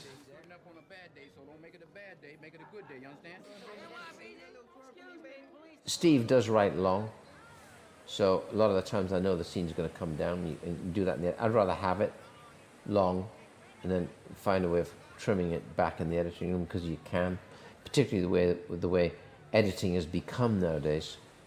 That editing has transformed itself into really ev- uh, in, inventive and evolved communicative patterns where you don't have to have a person stand up, walk across the room, put their hand in the door, open the door, and walk out. That doesn't happen anymore. I could cut right in the middle of our sentence and jump in the sentence to the end. So that evolution has occurred, which is good because it then means you, you're not you're, you're, you're less agonizing about continuity. You know, if you were 20 years ago, it's a different way of thinking. I think commercial commercials did that. Rock videos did that. They adjusted the process in the way we, we edit films. I stay away from sets. um, I, I, I find that you know a writer is the last person you need on the set. Um, that's I mean that's my point of view. I, I find that it's frustrating because there's not much you can do. There's not much you can do to help if things aren't going well. You know, the, the problems that are going on on a set are different than what a, a you know a writer might be able to solve. And uh, you know, if there is something that needs uh, some work, you know, there's email. And um, I did I did some writing during the production, but not very much. Don't nobody talk to me directly. You understand? You got business with me. You know, one actor once said to me, a very well-known actor once said to me, you know, we get to do it more often than you do. I said, yes, and that drives me crazy. I said, but because I am stuck with a movie for a year after you have gone, or eight months after you have gone. I said, by the way, I'm going to do something about that. I'm going to make that. I'm going to tighten up this whole pre and post production. And um, but they're right. An actor will do fairly effortlessly, unless he's a big star, three movies a year. Because if you if like Carla Gugino is, let's say, in her is a week's work, she may do that that several times, plus a play she did in Broadway, uh, plus two movies which are, um, you know, I mean, so she, they're able to evolve and experiment by doing it. As you do it, you're experimenting. With a director, you're kind of stuck with one project for a bit, and that's always been my biggest frustration. You're dying to see the rest of the house. hmm? Denzel is a great preparationist. Absolutely prepares. Absolutely knows everything. Absolutely knows his lines. You'd be amazed how many don't. And that's all homework. That is all homework. It's about sitting there and really doing the job. Uh, so that when he comes on set, he is free to do what he wants. And uh, I enjoyed working with him because he was so prepped that when he's prepped, and they're both prepped, when they're both prepped, it gives me some freedom. So I may come in knowing what I exactly want to do, what exactly what I want to do, and persuade them that this may be the way to go. But I leave myself wide open for them to say, I don't want to do that. Can we not do this? But that rarely happened because they seemed to, you know, like the way my suggestions were in terms of saying, let's do this, let's do that. There are occasional discussions, but I think we're moving so fast that I've also discovered that actors love to move fast. When they feel they're really achieving something, you can really see start to see them enjoy it. And um, we got a lot through a lot of stuff. So there's a lot of material in the film that's somehow jammed into this two and a half hours, or two hours and twenty-seven minutes, I think. And you sold it wholesale. See, we could work. We could do some distribution. You can't smoke. Somebody faking a cigarette can't. If you never smoked, it always looks like you've never smoked. So Denzel's a, loves his cigars. Um, great cigar. I was a big smoker actually for years. I started smoking when I was eight.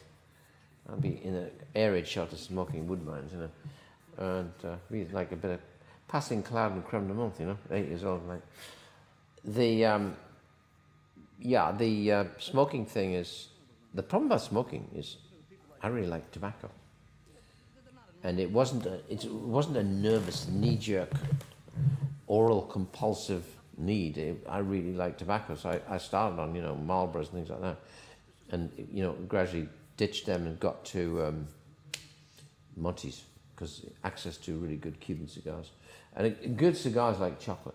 I mean, I'm not a chocolate fan. I'm more of a cigar fan, but I collate it to chocolate because it smells like it, it's going to taste. You know how coffee smells great and doesn't taste quite as good, and tea kind of smells, again. Tea smells good, doesn't quite deliver. A cigar, a great cigar, smells good, tastes good, and by God, it makes you feel good. Um, and um, it has a richness to it. Okay, you're not disappointed by the the wonderfully thick um, taste and smell and aroma of a great cigar. The fatter the cigars, the cooler the smoke. The robustos are fundamentally the thicker, the thick. The, the key is the thickness. It's not the length; it's the thickness. So if you're in doubt, always you get a short, fat cigar, which is a Monty or a you know Cuban, real Cuban, you're gonna be fine. But Denzel's a big cigar smoker, and uh, he loves to. Frank would smoke Cubans all the time.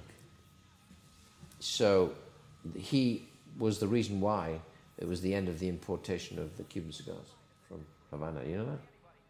Oh, yeah, it's one of the big things. He said no more Cuban cigars because he would affect that whole industry. Needless to say, I think he'd ordered about 10,000 boxes just prior to that thing. So he had them in the cellar somewhere. You know, the thing the thing about Richie's investigation that was interesting was he he had the the evidence. He had blue magic very early on. The investigation, you know, the purpose of the investigation was to find out first really who was selling it and then secondarily who was bringing it in. He didn't think that that was the same person or the same group. It had never been before, so it was not something that, that, that he imagined uh, he would find. Frank was very cautious. Uh, he was not ostentatious. He wasn't one of these superfly kind of uh, gangsters with flashy clothes and jewelry and big cars. Uh, he lived very quietly, like Bumpy Johnson had. And, uh, you know, so he was pretty much invisible to the, to the, uh, to the police. Um, so Richie, you know, Richie had to follow the trail from the street, from you know one bag of of blue magic on the street to who the supplier was, who the distributor was, and fi- finally led him to to really first to Frank's family, and then then after that to Frank himself.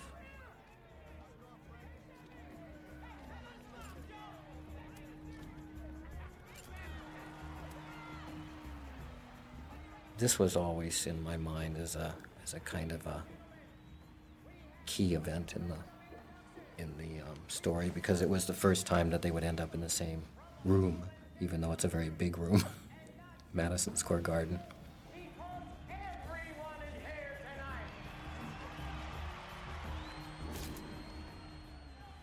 Josh Brolin was the biggest single surprise to me in the whole movie. He really delivers. And think about it, not many scenes, but they're so memorable. Uh, but I think that's what's good about most of the characters. They're all uh, all did well. Uh, even the guy who plays Joe Louis did well. He was just inordinately hard.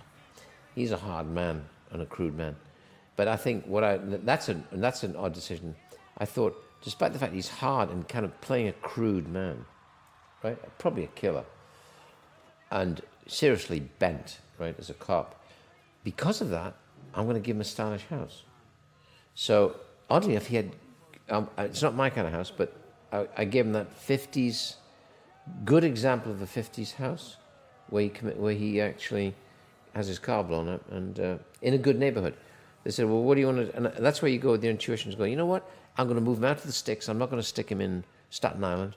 I'm going to have him in a rather nice neighborhood because he's got enough money because he's on the take to live better above the grade. And God help anybody who even asks. They wouldn't dare ask. So out of that, I saw this 50s. I thought, this is for Josh. And he was tickled. And he went in, oh, I get it. He said, this guy would love to be in Hollywood. And I said, you're absolutely right. He's kind of flashing. It's Hollywood eyes. That's where you get the, the car and then the, the, um, the Rockefeller. And actually, even in the room, you've got a small baby grand. And interestingly, it's minimalist. So he's very neat and precise. So that's why I thought when he stands up off the bed, the cup of coffee spills, that's a big deal. Something terrible's going down. So those little things are just thrown in on the morning. The curiosity about how does he get a seat how does that guy get a seat like that? And that guy's not on my radar. I don't know who he is. But it, I, to me, it was more about where he was sitting than anything else. So I go to the limo service, find out who's this guy. You pay him some money. They say, well, actually, the bills are sent to um, Staten Island, you know, and or uh, Teaneck, which is a kind of posh middle class district. Um, but the car delivered him to an apartment in Manhattan. So immediately, and you know, most of police watching isn't spectacular. It's watching. It's constant vigilance, diligence, and eventually you'll get cross wires. Something will cross collateralize, and you get a lead. That's what it's about. There was no great revelation in this. The studio kept saying, but, but there's no great revelation in this where, you know, we get the bingo. That must be Frank. I said, that's not how it happens. as it, how it happens is close proximity, constant diligence. At some point, you're going to get a lead. But will that be interesting? I had to say, yeah, of course it'll be interesting. I love the fact that his downfall came from love and not something else. He adored his wife. He wanted to make her happy and uh, inadvertently kind of ruin their lives. Well, what he was thinking was pleasing his wife. His wife had bought him a chinchilla coat, and um, he loved her, and she wanted him to wear it.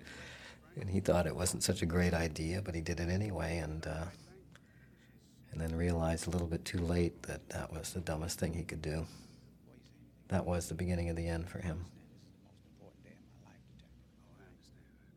You know, here's here again. You have the the cops and the gangsters, and it's hard to tell which one is which.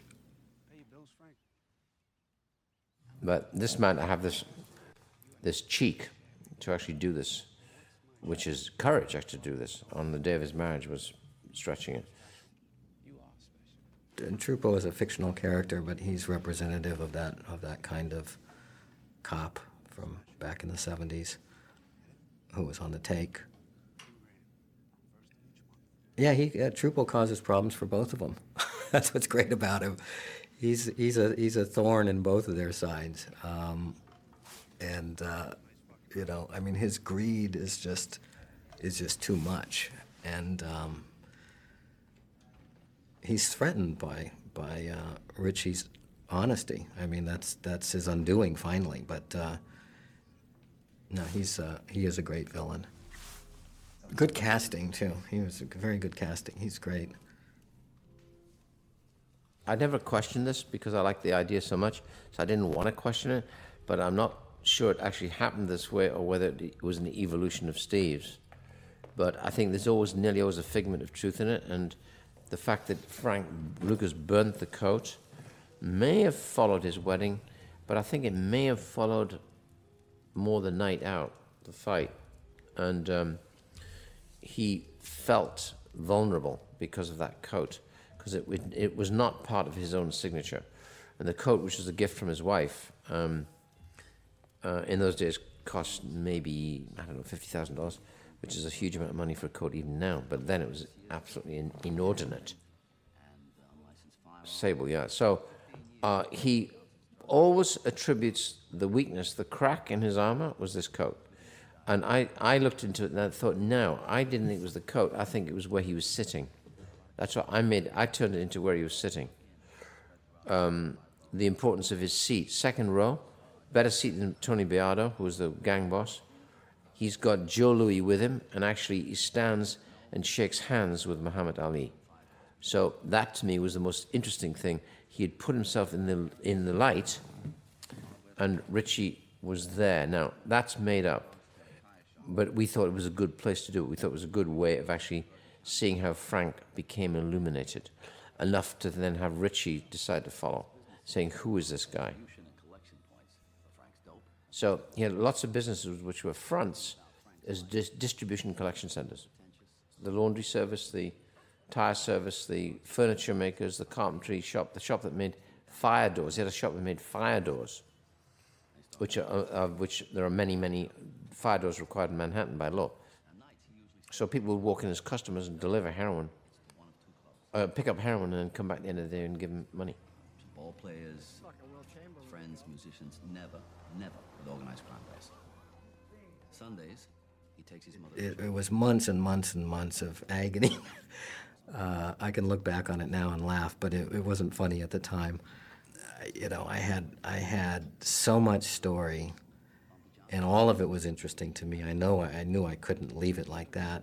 Um, it had to it had to be managed in some way that made sense, and um, so for the longest time, it was it was you know it was all of the story rather than a, than you know the more focused story than it is now. And there's there's no formula for for me at least on how to how to how to make that work. It's um, it's just going in eh, eh, going in every day and and working on it. I didn't have to make stuff up for this. Well, in the case of this film, in the case of Frank's story, you know, it was an embarrassment of riches. I mean, there was more to his story than I could possibly put in a in a in a film. You know, so that the responsibility is really to pick the right stuff as opposed to make stuff up. I mean, I, there's the challenge is how to organize it all, really, and and where to, what to focus on, how much weight to give, which ideas in the film, and which characters. But in terms of the kind of raw material that I had to work with, I had I had more than I could possibly use. He lived a very full and exciting life, Frank Lucas. See how posh his flat is? That's a rather nice 50s house. And um, here's the gift. This is for Thanksgiving. A turkey. He is a turkey. And I love this because I never told him I was going to blow it up. That's why you get that reaction. He, that reaction is real. I didn't tell him. I just went two, three, bang. And we let it off, and he went, son of a bitch. Give him a shock of his life. It's a great, it's a great reaction. I love that car. He said, I know you did. He said, it could be a house next time. Lord, we thank you for his food. We're about to receive the nourishments of our body. And there's lots of layers in this film, that, which Thanksgiving is a national holiday of absolutely the purest of, of, of standards in the United States of America. I'm montaging that with a guy who, on the surface, is a super businessman with a super family, and they say grace and they hold hands. He's a purveyor of heroin, and I'm seeing people shove needles in their arms. And where you, the importance is where you juxtapose it and you put it in the montage of, of this national holiday. So whilst others live like this, others die like that. That's why you got it. And therefore, the irony of people holding hands as a family unit and needles being pushed into their arm to a piece of music that's nearly like an anthem. That's irony. That's how it's planned. I planned that. That's not by accident. Steve, Steve, come in. Come on, sit down. Uncle Frank, what's happening? How you doing? The kid says, I don't want to do baseball. Um, yeah, that kind of happened. Um, the boy had a good arm and could have been a pitcher and ended not doing that, ended up getting arrested. Uh, but had an arm good enough to be a pitcher, you know, and actually qualify for whatever team would be at that particular m- moment in time. I don't think Frank was pleased by that, which actually is the right reaction. He's more thoughtful. And I think Frank maybe things like if this kid like a son it's like you don't be like me you know i don't need to be like me i'm, I'm perfectly happy doing what i do but don't be, be like me because it's harder than you think and i think frank lucas that's we kind of discussed that saying you want pleasure there the fact that he wants to be like you or not i think not or ambivalence where you're not sure it's a surprise that he wants to be like you but then wanting, wanting to be like him can also be the trappings of wealth, to be like you. But then wanting, wanting to be like him can also be the trappings of wealth, you know. But that being a very successful baseball player, you, you haven't got that kind of money, but you got nearly that kind of money. In this, you know, in the seventies, they were starting to get quite well paid.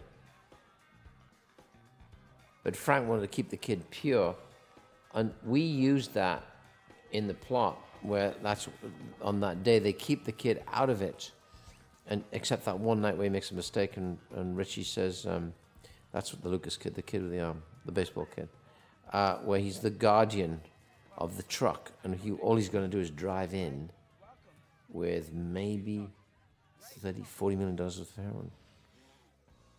Yeah, everybody's good, Nick. You know, everybody's happy. Charlie, Baz, the Italians, you know, Johnny Lowe, everybody's happy except you. Denzel spent time with Frank too, and you know I can look at Frank. I, I, I'm sorry, I can look at I can look at Denzel and see Frank in him. I mean, I can tell that he has met with Frank Lucas in terms of the way he carries himself, and I don't know, just his. He he really did embody him, and that you can only do that by spending time with somebody and and. Uh, I don't know, absorbing who they are. But I look at him right now in this scene here, any scene, and he, he even his face looks like Frank's to me. That is trademark infringement. You understand what I'm saying? I, I don't generally write with, a, with an actor in mind, especially if it's based on a real person and I've met that real person. It's hard for me to imagine any actor portraying the, the person that I know. So when I'm writing something like this, I'm thinking of Frank Lucas. Frank, even when I met him, was quite, you know, a powerful figure, very personable, and a great storyteller. Um, you could easily imagine all of those qualities in a 35 year old man, which is his age, which is about how old he was um, when the story took place. And the same with Richie, too. I mean, Richie, I don't know how old Richie is, but he's, he's, um,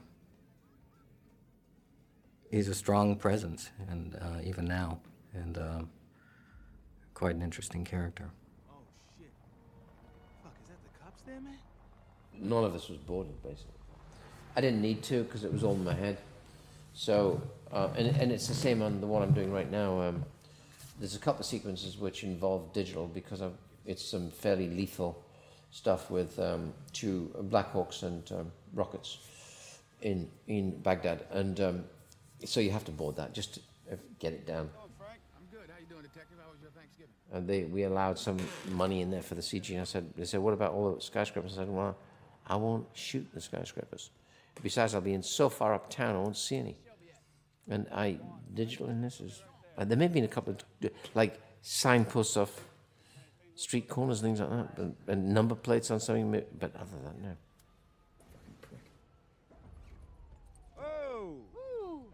Come over here a minute, Frank. Yeah. This is a great street. And I saw it driving when I was staying down in Tribeca. And I drove past it and thought, God, what street? 27, so that's how we, got, we went back there. So I want to shoot in this street. It's pure 60s. Doesn't touch. We just arrived and shot it like that. This left hand side is Martha Stewart's building. This that hasn't been touched, but they're protecting it, so there's galleries in the first floor. Shake down. It's great. Somebody's getting some money for the benevolent fund. Sorry, Frank. I ain't gonna get in the car. you ask a guy to talk about his life, it takes a couple of days before you really even get past the obvious stuff in their life. And they start remembering things that they'd forgotten about. Um, and that, that only happens if you get if you get somebody talking for, you know, like I say, hours or days. I mean, first of all, Frank doesn't doesn't speak in chronological order like like anybody would. You know, his thoughts would dart around from this event to that event to, you know, forwards in time, backwards in time. Nick or I would have to ask him questions to get him on certain subjects. There were certain things he didn't want to talk about. There were certain names he didn't want to use. There were certain stories that, you know, you could tell he'd told before. So it was, uh, it was a, a, you know, kind of this massive information with no form to it. Same with Richie. So I had the same, kind of the same mass of information from Richie. And some of it overlapped, but not, not much of it, you know, I mean, compared to each other's, you know, each, each, each of their lives, the part that intersects is not that big. You know, so I transcribed every word of those interviews, and that took weeks just to do that and then kind of stared at them for weeks. and then, you know, basically, I, you know, I, I, I work with a with an outline that's very broad to begin with, and I know I start to know kind of the key events and at the obvious events, which are probably the obvious things that they talked about. You know, you know that you're going to have to go to Vietnam. You know, you know that uh, uh, you know that well that they're, that they're going to come into contact with each other at a certain point. I mean, I didn't know for for a long time that the that the million dollar event would become so important in the story. That became that became the focus really of Richie's story. That became the symbol of Richie's story, but it didn't just naturally hap- that, happen that way. I mean, it was one of a, a hundred stories that he told. You would think, oh well, that's really dramatic. Well, a lot of other dramatic things happened to him too. I'd say it was probably, and I'm not proud of this, you know, six months before I started actually writing the script, when I felt comfortable enough that I knew where the story was going. Won't do that. Richie, come on, I'm not taping it. How do you know? Because we're friends. That's one of the things that was interesting with uh, with Richie is Richie grew up in a neighborhood full of you know guys that went on to become wise guys, and uh, he'd get together with them on Sundays and play you know softball. So he you know it's it's an interesting thing when you've got a you know you've got cops and you've got gangsters and they they uh, they're on opposite sides, but you know they have a lot in common. They come from the same place. Yeah. You tell Maria I had to leave. I'm sorry. Tell her why. And when I when I first heard the story from Frank, you couldn't help but think of some of the the films from the '70s that were made, the black black exploitation films. I thought right at the beginning, wouldn't it be great if we could make, you know, one of those kinds of films, but do it seriously. Don't don't do it as the as the joke that uh, or the uh, kind of the you know the over the top approach that, that those films took. You know, so I treated this very seriously. I mean, everything everything I felt you know had to be real. I mean, from the beginning, that was the approach. It's very down to earth, you know. I mean, the approach is very down to earth from the writing, I think, to the under kind of you know serious, understated acting. Not not not over the top, you know, and uh, and the approach that that Ridley used to shoot it. You know, it's not fussy. It's not it's not elegant for elegance sake. It's um it's elegant in its kind of grittiness, and um, that's something I'm I'm very pleased with. I, th- I think he just he just he just nailed it in terms of its style. Sorry, it was never enough. His life doesn't allow room for kids. She says it to him in the park. She said, Richie, she said, you don't have room for us. He realized that she's absolutely right.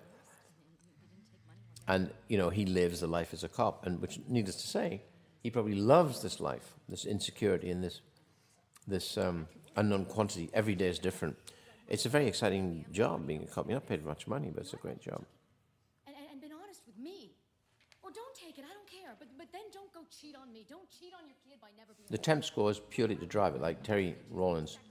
You drive the bus with a temp score, and then what very often happens, like, like the temp score on Blade Runner bore no relationship to what Van Vangelis did, which is very often an interesting, um, you know, underlying statement about a great musician.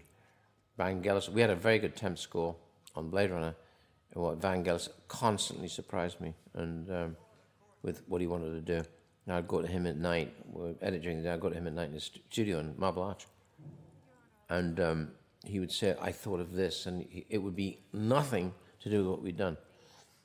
And, um, and sometimes it is, any musician is going to be independent. They're not going to follow a temp score. They, they may follow, you know, the fundamental drive and rhythm from a temp score.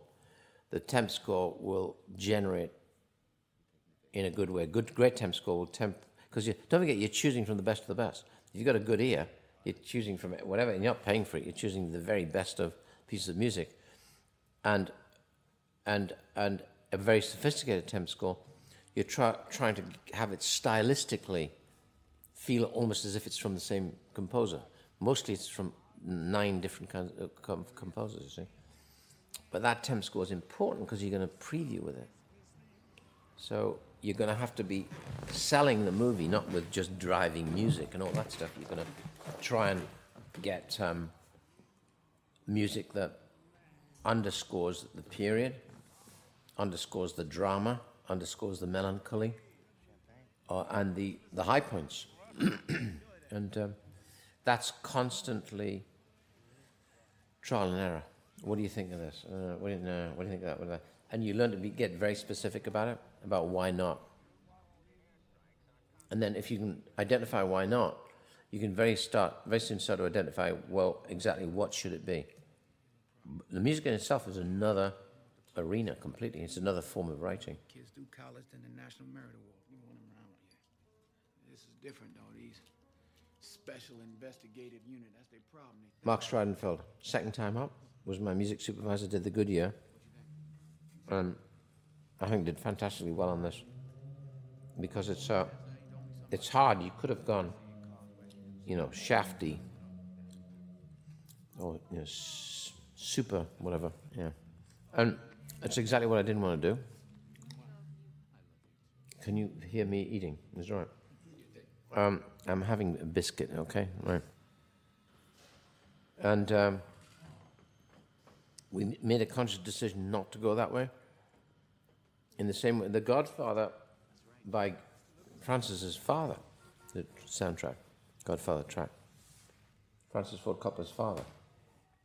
Carmine Coppola, wasn't it? It wasn't, I don't think it was Nino Rota, was it? Yeah.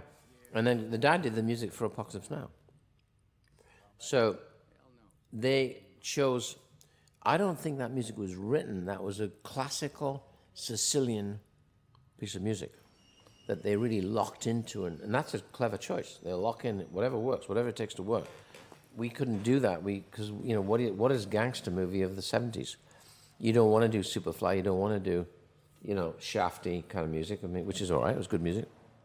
I don't, I don't want that. I want something which will underscore the gravitas and the importance and the the scale and the and I wanted to get a sense that the funny kind of way the film feels slightly epic, biggish, right?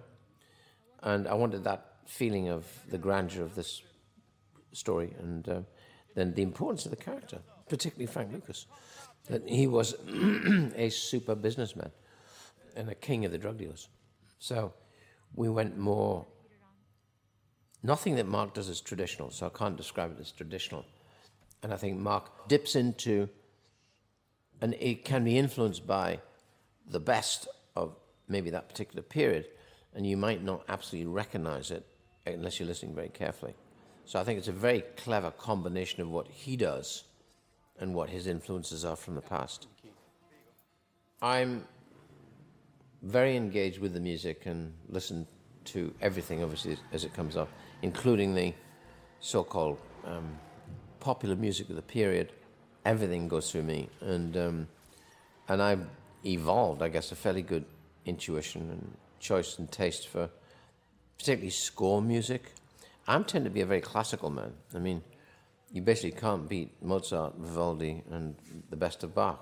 Sorry, in the early, the very early, um, early music. Um, but on top of that, I've learned to be, have a pretty Catholic taste because out of film, out of the film experience, and so I learned doing films that actually music is dialogue, and dialogue can be music.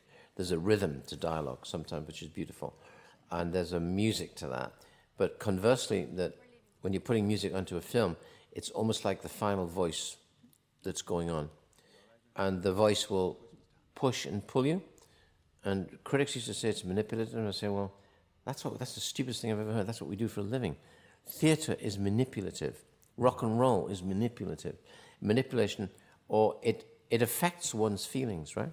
And unfortunately, the word manipulation has got a bad rap, but that's what drama does. That's what we're meant to do. There's no question that music can push and pull and play with your emotions, but what we avoid and what I never do is be sentimental. And the worst aspects of bad music is when it gets sentimental. And sentimentality, I heard a very good definition, I didn't make up the definition. Somebody once said that sentimentality, when either when in music or acting or whatever it is, or even painting, is is sentimental. Sentimentality is unearned emo- emotion.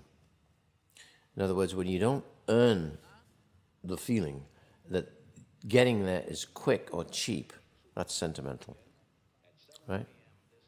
And so I think that's the thing one constantly watches out for, particularly if you're actually doing a scene which is a love scene or a scene which is a, even a violent scene.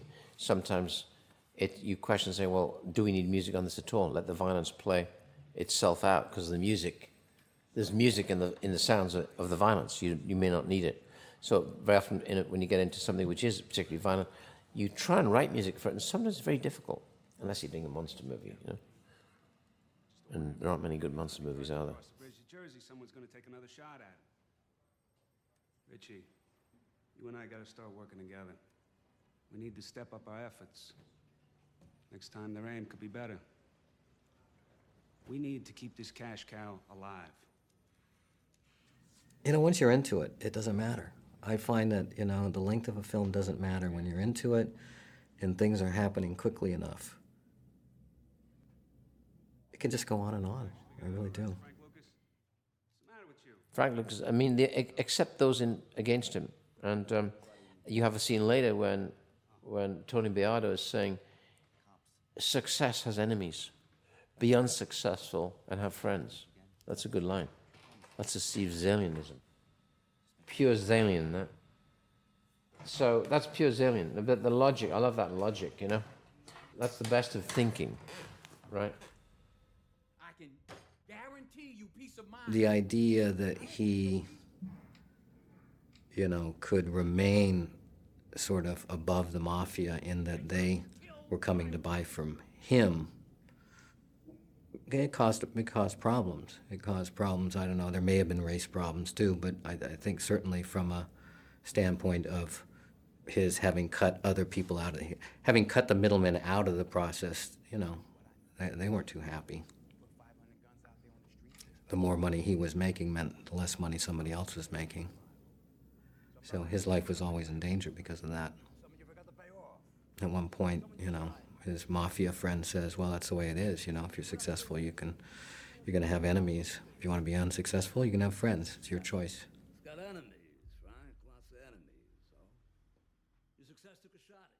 The actual Vietnam War was always a milestone. Uh, sorry, the, the yeah the evolution and devolution of the Vietnam War was a, a useful passage of time that Steve had written in, and so it comes out of um, you know what's useful to tell the story, doing a page by page passage of time, and linking events with right here. This is now the disarm. We're coming, approaching disarmament. The, the getting out. They're going to leave, right? Vietnam here. So that's great for us because A, it pinpoints us in history, gives a credence to the social order of events, and actually links pretty accurately with what, you know, the, the, with Frank's unraveling career.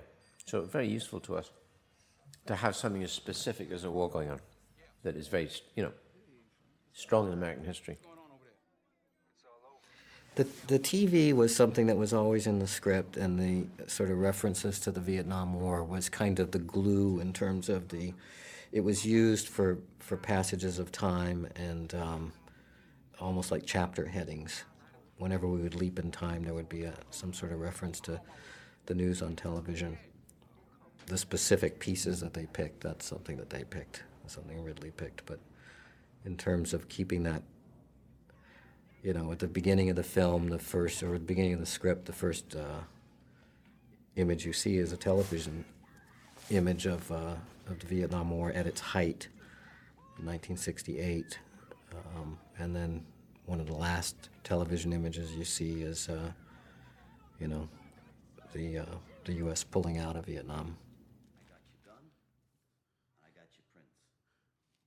We were worried about the, uh, you know, the presence of Vietnam, the presence of how the soldiers in Vietnam are finding heroin through Vietnam, how Frank had a cousin in Vietnam who had a bar in um, Saigon, and those two boys who were heroin addicts, he said, they ain't coming back.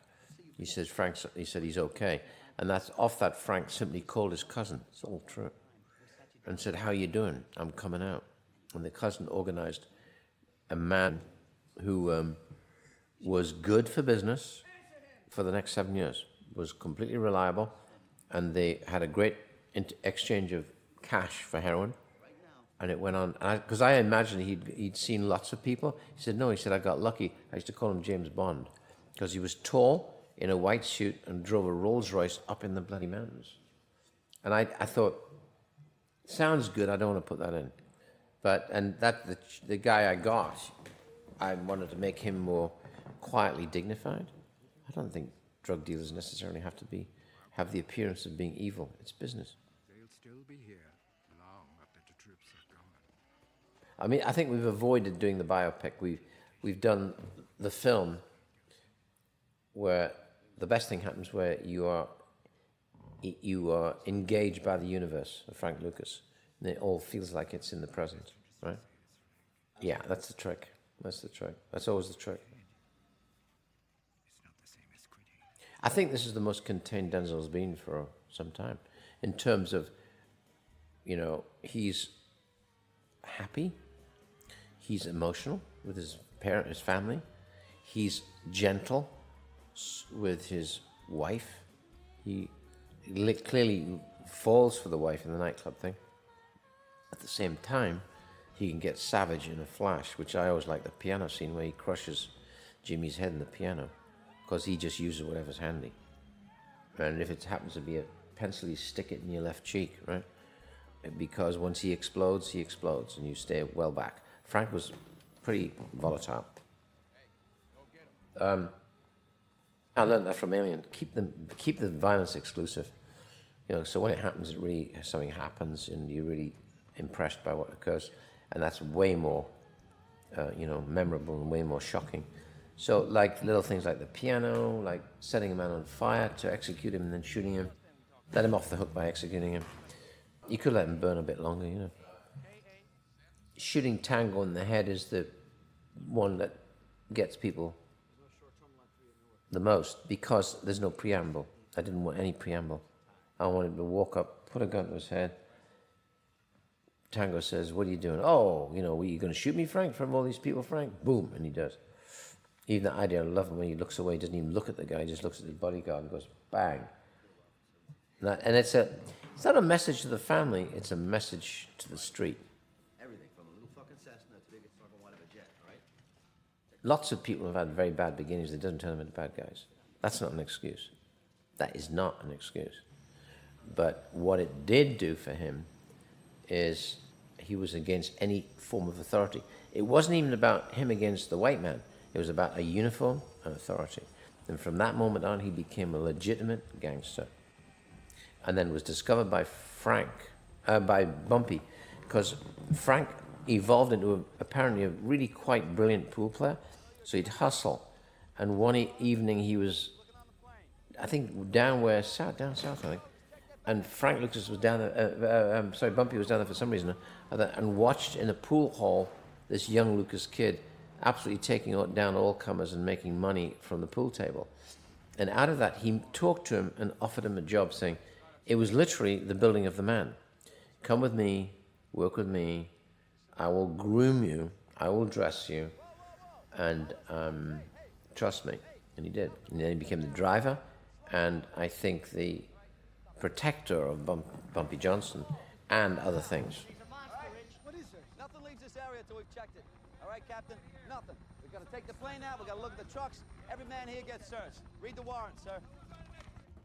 Your husband's illustrious career is over. Now the feds are gonna come in, gonna take everything. I mean, they're gonna take it all. But not before I get my gratuity. I didn't know that they weren't allowing photographs of coffins. Obviously, they don't want the constant flow of dead back from Viet, uh, from Iraq. But um, in this, I think it was it wasn't hidden. I mean, I, I think it was the glorious dead, you know, coming in from Vietnam, and uh, a lot of stuff was flown into. And I could never get this straight because Frank said, "Well, sometimes North Carolina and uh, South Carolina, because that's where the uh, uh, army base is." So I said, then you drove all the way down to North Carolina, or you sent somebody down to North Carolina to, to pick this stuff up out of the coffins. And he said, yeah. It's like, I said, how many times did you fly over to Vietnam? He said, many times. I said, well, how were you able to fly in the time? We said, why? You just get a ticket and you fly to Cambodia. I said, and then you've got a short jump in. You can drive in. He said, sometimes the drive was 10 days. And I'm going, uh, I'm not quite sure how accurate that was, and what I had to do was simplify it down to what, you know, to suit the purposes of the narrative, because you can't spend 20 minutes out while seeing him struggle, sweating through the jungle. It's just not interesting. But the fact he did it is enough. And we, we play this bass kind of out of town as opposed to what would be Idlewild. It wouldn't be JFK in those days, it'd be Idlewild, wouldn't it? Be called Idlewild. Because um, I don't, and yet at the end of the day, I think you were actually having bodies flown in by American jets into the cargo area in in what is now Kennedy, and coffins would be taken out round the back and shipped out to get cleaned up, and if they were in one piece, the families would want to see them. So there's a whole cleanup process happening, and the the um, uh, you go into details like saying, well, who is the embalmer and who cleans the body up? It's got to be cleaned up in Vietnam before you put it on a plane. So because you've got to have embalmed the body for it to travel and not disintegrate. So yeah, I guess so. I said, what do you mean you guess so? I mean 20, tw- tw- 48 hours leaving, sorry to be explicit, but leaving it out and standing, not in a refrigerator, it's definitely going to go, right? So it, all that had to have been done there, I think.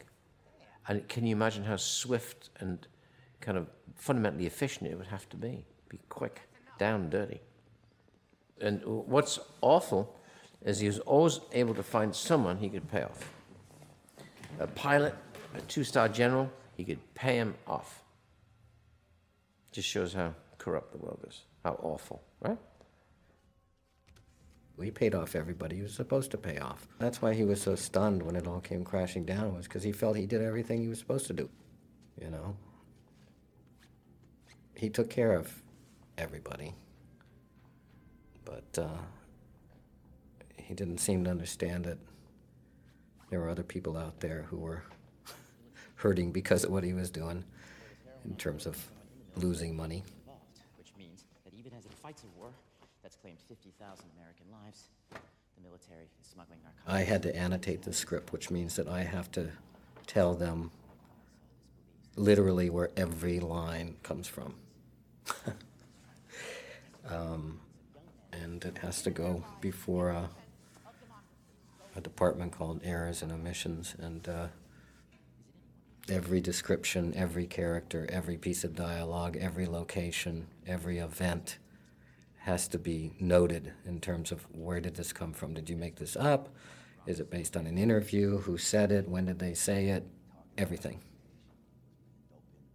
And that's something you have to do with anything that's based on, on real real events or real people. It's it's it's standard. You know, it's not that hard, really. Um, I mean, sometimes it's hard to remember who who told you something if you have more than one source. That's why you tape things. That's helpful. You can go back and listen to your tapes. And then they, they make certain determinations. When I say they, the, the lawyers make certain determinations on what, what's acceptable and what isn't. Usually that means you have to change somebody's name if, you know, if they want you to. I had certain names in here I'd made up that I had to change because they happen to be some somebody real. Every member of Frank's organization, every No fucking nigger has ever accomplished what the American mafia hasn't. I met Ridley on Hannibal, but we, we worked on something after that, I think. Ridley had come on to Hannibal before me. Um, so really, Ridley and Dino were trying to convince me to write the script for it. And I was reluctant. When I say reluctant, I, I, I wanted to make sure that if I did it, I was going to be able to do it in a way that was going to make them happy. And so I wanted to be very clear on what that would be. So I sat with Ridley for about a month. And, you know, we really talked about every aspect of it ahead of time so that, you know, there wouldn't be any big surprises that either he wouldn't like or I wouldn't like when the thing was done. Yeah, because it was based on a book, you know, you could talk about it in, in more specific terms than you could say something like this. So that was really the process. So I think when the script was done, it was not it was not startling to him in any way in terms of being something that he didn't, you know, might not want. The situation was really reversed here because I, I had the script and I was trying to get him to, to direct it. So I had to convince him of certain things. You know, he was concerned at a certain point about, you know, just the, the basic subject matter of, you know, heroin, drug and drugs, deaths from death from drugs, and and uh, you know he was rightfully concerned about these things, and uh, So I sort of had to talk him through some of that. It was really the, the, the same process, only in reverse. If you'd have been a soldier, they'd be soldiers. You know, you know that. I mean, they all came here because of you. I mean, you called. I'm not sure Frank will ever admit to a matriarchal society, but I never asked him that actually. I mean, I just let Ruby. When I saw Ruby, I figured Ruby's it. That's it's got to be Ruby. And Denzel was always saying to me, you know, I've done theatre with Ruby before. And he said she'll steal every scene that I'm in with her. And the end of every scene, you look at me and wink. So see that?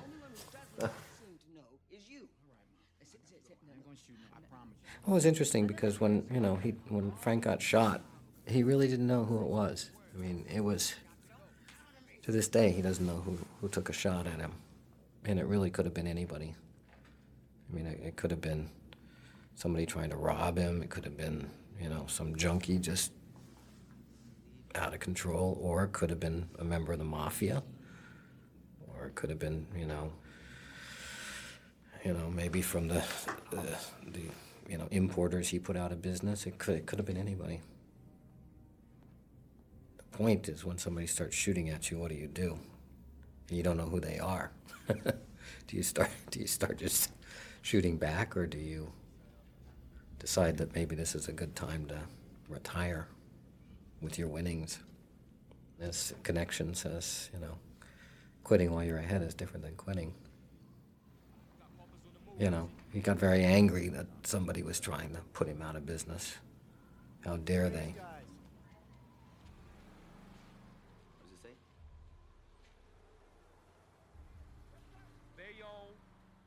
Snow is very simple. Snow candles. It's like a little candle with you just light. It's paper.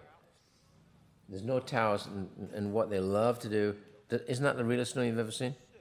It's a paper candle, very cheap. I learned paper candles to see that's art direction again. They love to put up towers and soap and shit like that. And I discovered these with Neil Corbould, the guy I did Black Hawk with. He has these candles and you just burn them. He says, Look at that.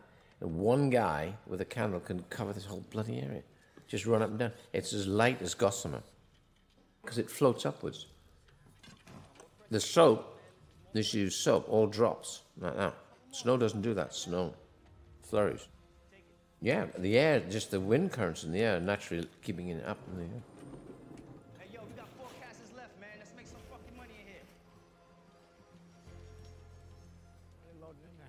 The fuck are they loading in there? One of the many things that amazes me about Ridley is that he, um, you know, he's an artist. He's, when I say an artist, I mean a graphic artist. He can draw anything. So you'll be talking to him about a scene, and he'll actually just be sitting there drawing it as like this beautiful, you know, storyboard. Just casually doing it while he's thinking or while he's talking, he does it. So you know that he's got this visual idea in his head for every sequence.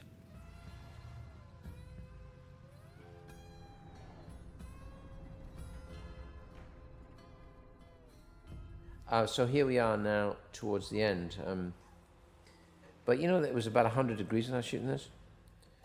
And you, the actors unfortunately have to wear top coats. It's bloody hot. I shoot this through the summer. This is actually the, no, no, we're actually getting into October, but it's still, you know, New York is very humid. Hot and sweaty. It only starts to get a bit more user friendly around about November.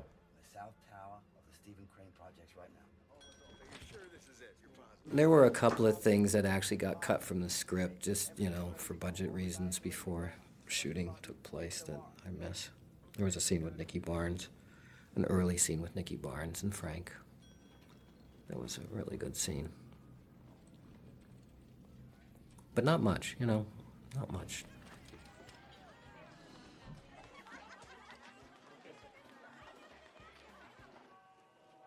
This is his ritual. His ritual of church was always like an alibi, and it was a, a front. Always took his mother to church on, I think, Sundays and midweek.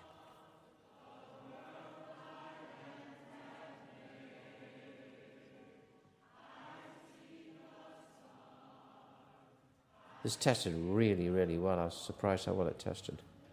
You know, this tested at like Shrek level. You know, when you do it, audience research. This tested at 90, 92 or 94, which is really high. That, normally that's attributed to an animation film for kids.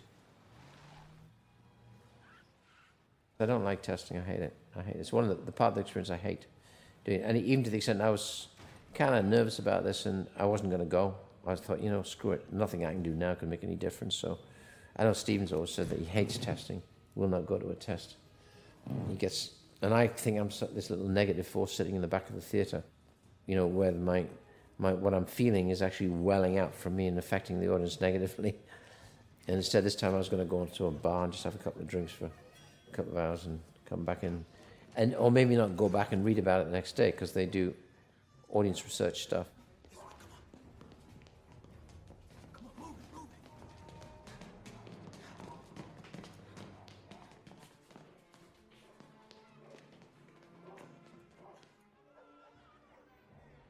Chose that place because I love that facade, and they were about to clean it up and said, "Don't clean it up, don't paint it." Yeah, but you know the whole of Manhattan has evolved dramatically. And that's what it was like in those days. I think between the two mayors, of, I think of Giuliani and Bloomberg, they absolutely killed the uh, you know the corruption, the prostitution. They actually absolutely pushed it away. Uh, and and so the cleanup has really happened between Giuliani and Bloomberg.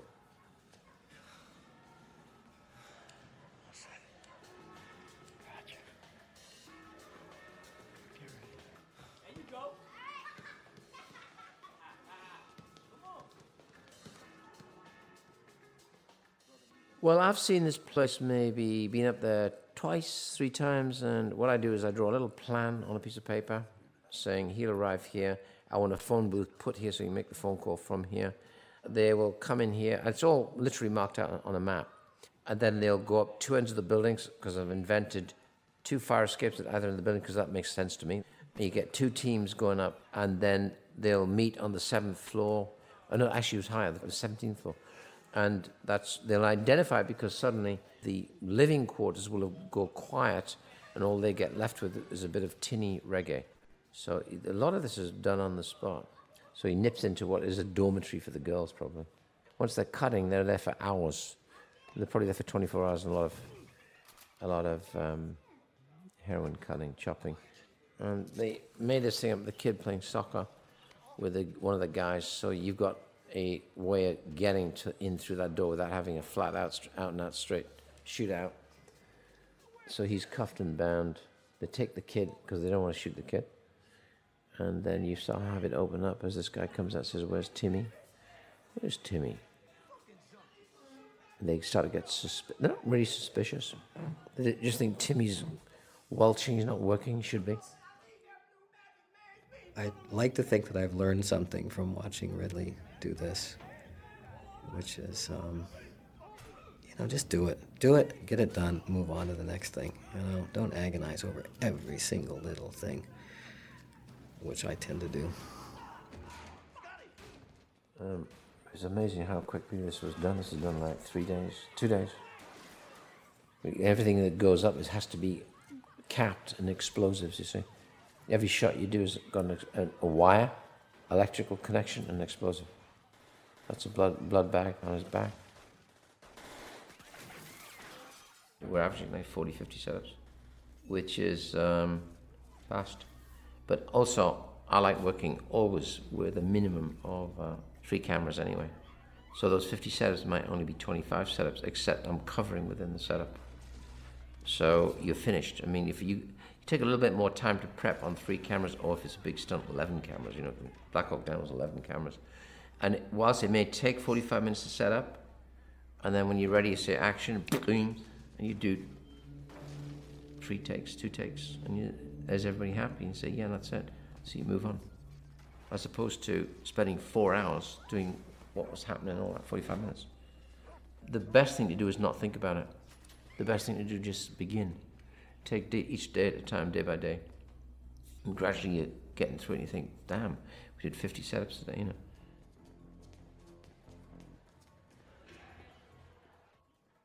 I always location hunt, um, have to location hunt uh, because I'm saying I think a lot of people don't bother. I have to see everything uh, because it's my homework. And my homework, I'm seeing the inside of places, I'm seeing the inside of houses, I'm seeing how people live, I'm seeing how people dress, and um, it's all information. You're, um, you kind of I glom onto all that kind of information. Found one house which hadn't been touched, I doubt, since 19, 1939. Big old brownstone. So we made that the center of his drug um, business. Out at home, baby.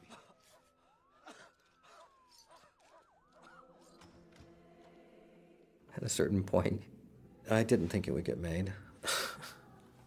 Production had stopped uh, like two weeks before it was supposed to go. And I don't know when that was 2003, 2004. Um, a lot of money was spent. And then, uh, you know, so I figured that was it. I don't think they, I believe that they were really making it until it was already shot.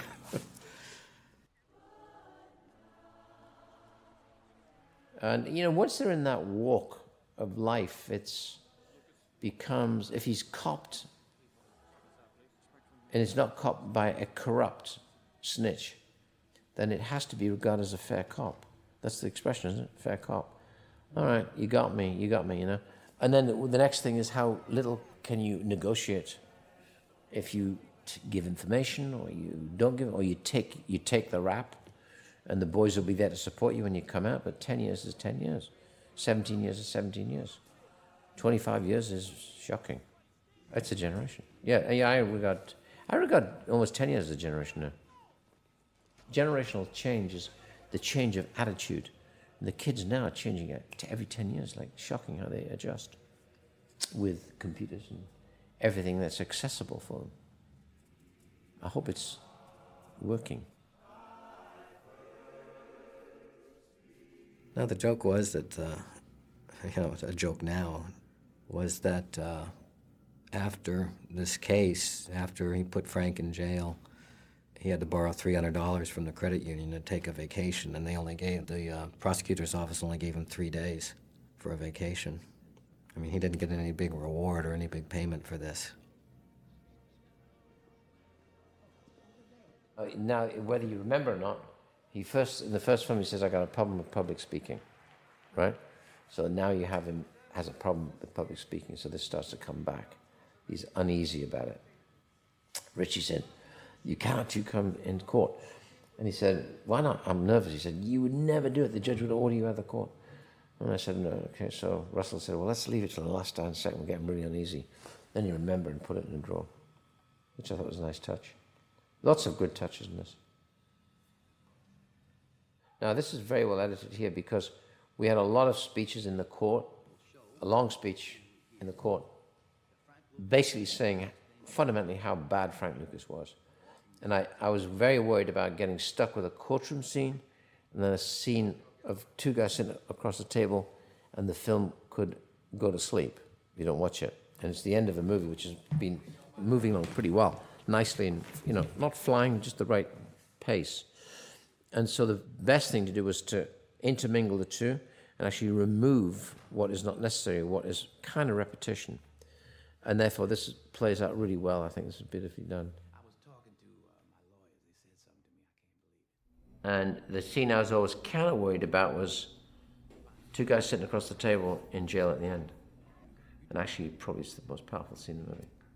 Two great actors because I thought that um, we've gone through everything with all its trappings and all its bazaars, and you know, there's all kinds of things going for different scenes to make them have the appearance of being, uh, you know, more dramatic or more energetic or colorful or interesting.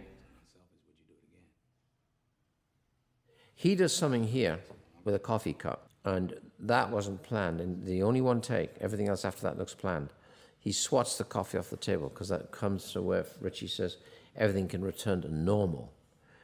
He always said, I want to use the explanation about what happened to me when I was 11 years old. I watched my 14 year old cousin get his teeth knocked in, his head blown off. And I said, Well, then why not? Let's put it in. And he, we put it in. And then he got so angry during the telling of it that he could see it happen, him getting really angry, and he swat the coffee up. So now he's got no coffee. So watch what happens when this happens. Well, watch. He's going to get to the point where he says extortion, bribery, murder. So you're intercutting between him in the room talking and little bits of him in the court. But the, we decide the foreground importance really is the scene across the table. The court becomes secondary in terms of the order of events, in terms of how, how you edit it. That's the style. It was kind of written that way. That's how Steve was writing a lot in past and future, which I, I really like that. So I've got right now, I'm going right into that past and future thing right now, the thing I'm doing.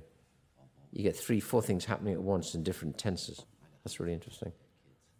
Makes you pay attention. It gives it dynamics, you see. That's why a film feels so dynamic without too much action. It's information. The, the true dynamics are about information in the correct order. Then it's dy- dynamic, right? It's not about shooting and jumping and, and killing things, no. It's nice to have that in occasionally. No, I think, unless I'm mistaken, he's saying what you represent, Frank, is a successful black businessman. They hate that. And they hate you. The mafia hates you because you're going to cost them money. They hate you for your success. And he said, when you go to jail, everything can return to normal for them. The street will return to normal. And he says, Normal? I'll tell you about normal. So he wow. And then he goes into the past. And you watch what happens to the coffee cup. Pure Zaillian. Two actors like this across the table. This is gold dust. The first thing he says is, Tell me something. My lawyer said to me, um, Is it true? And Frank, he's already going, Oh, fuck me. Here we go. I can't bear this. He's going to ask me as well. And he says, Yes, I did. He said, what, what, what why, why did you do that? He said, It was the right thing to do. Ah, that's a good answer. The right thing to do. Um, and he said, You know, Johnny Law got it, not you. You didn't get anything. And all that evolves, which is really great. And yet he's sitting there. There you go. Here goes the coffee cup. Now, he's where he says, It makes no difference to me for you to end up dead tomorrow. He says, Frank, get in line.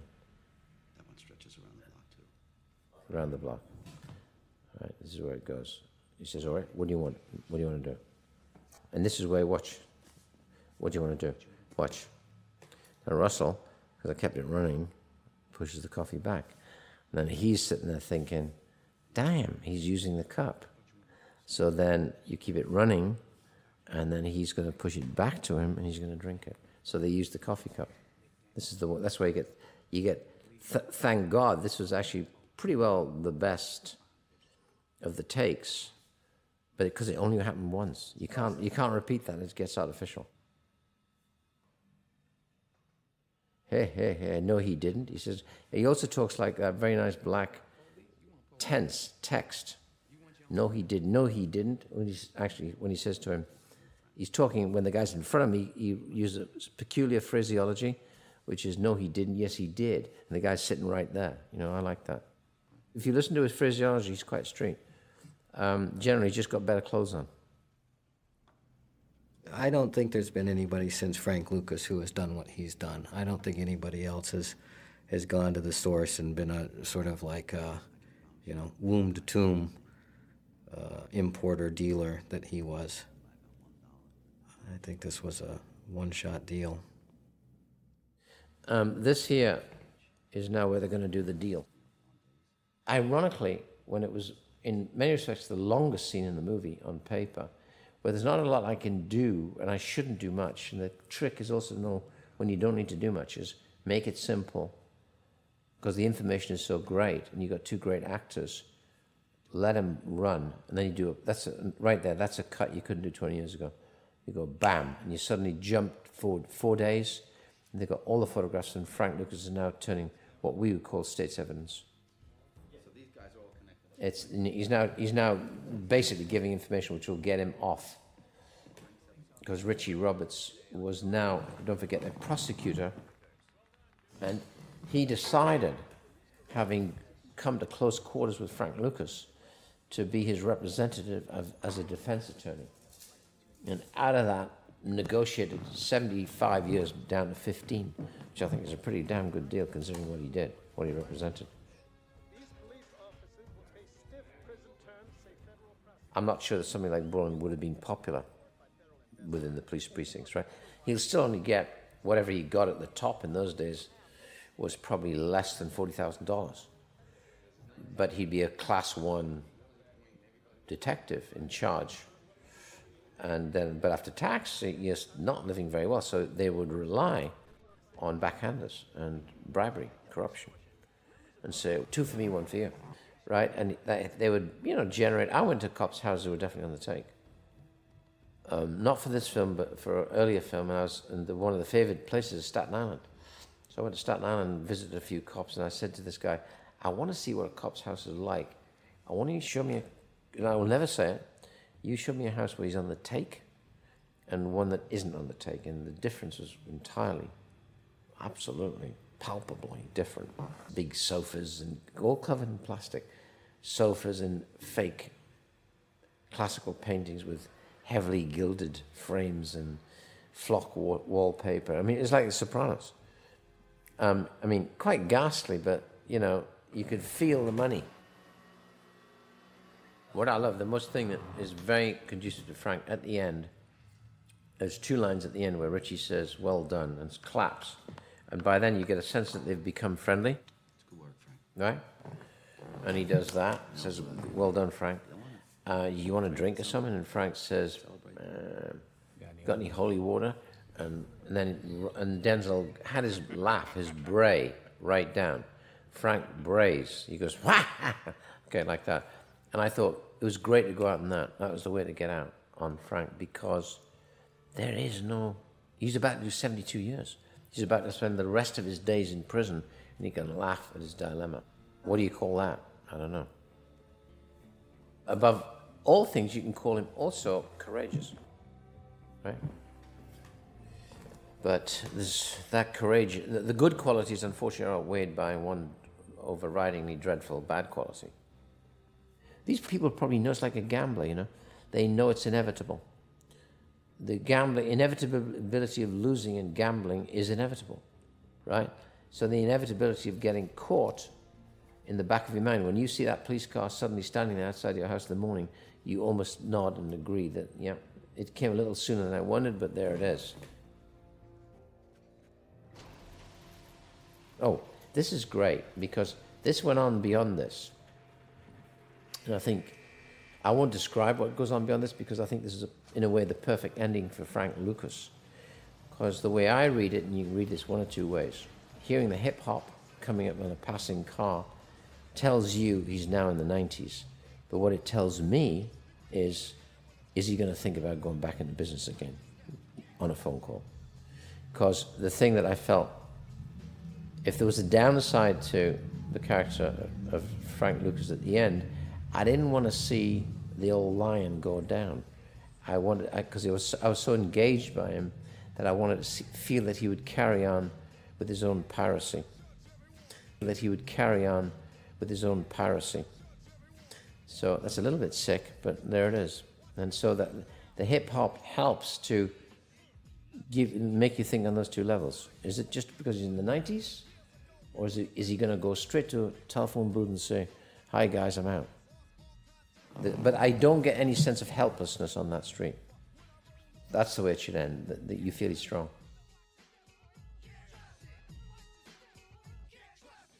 Richie became a prosecutor, so he tried the case. And now he's a defense attorney.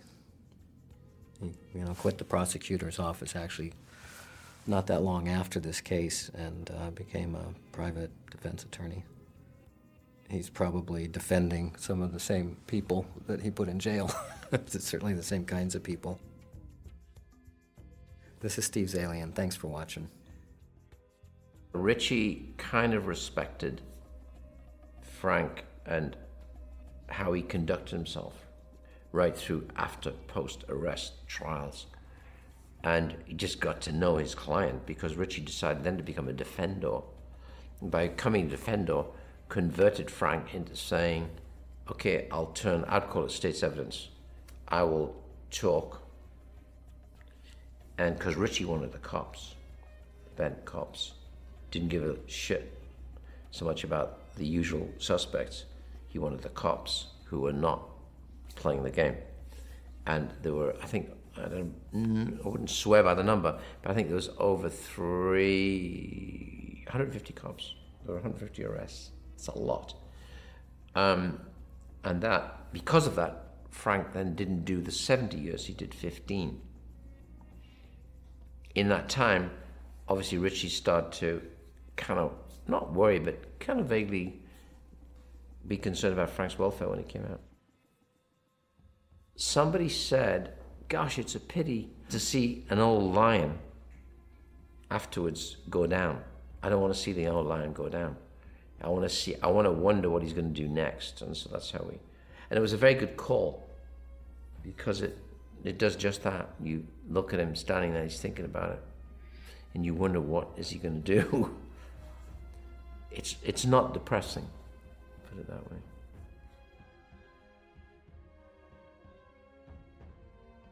I hope you enjoyed listening to me, so I'm going to sign off, and uh, I hope you enjoyed the movie.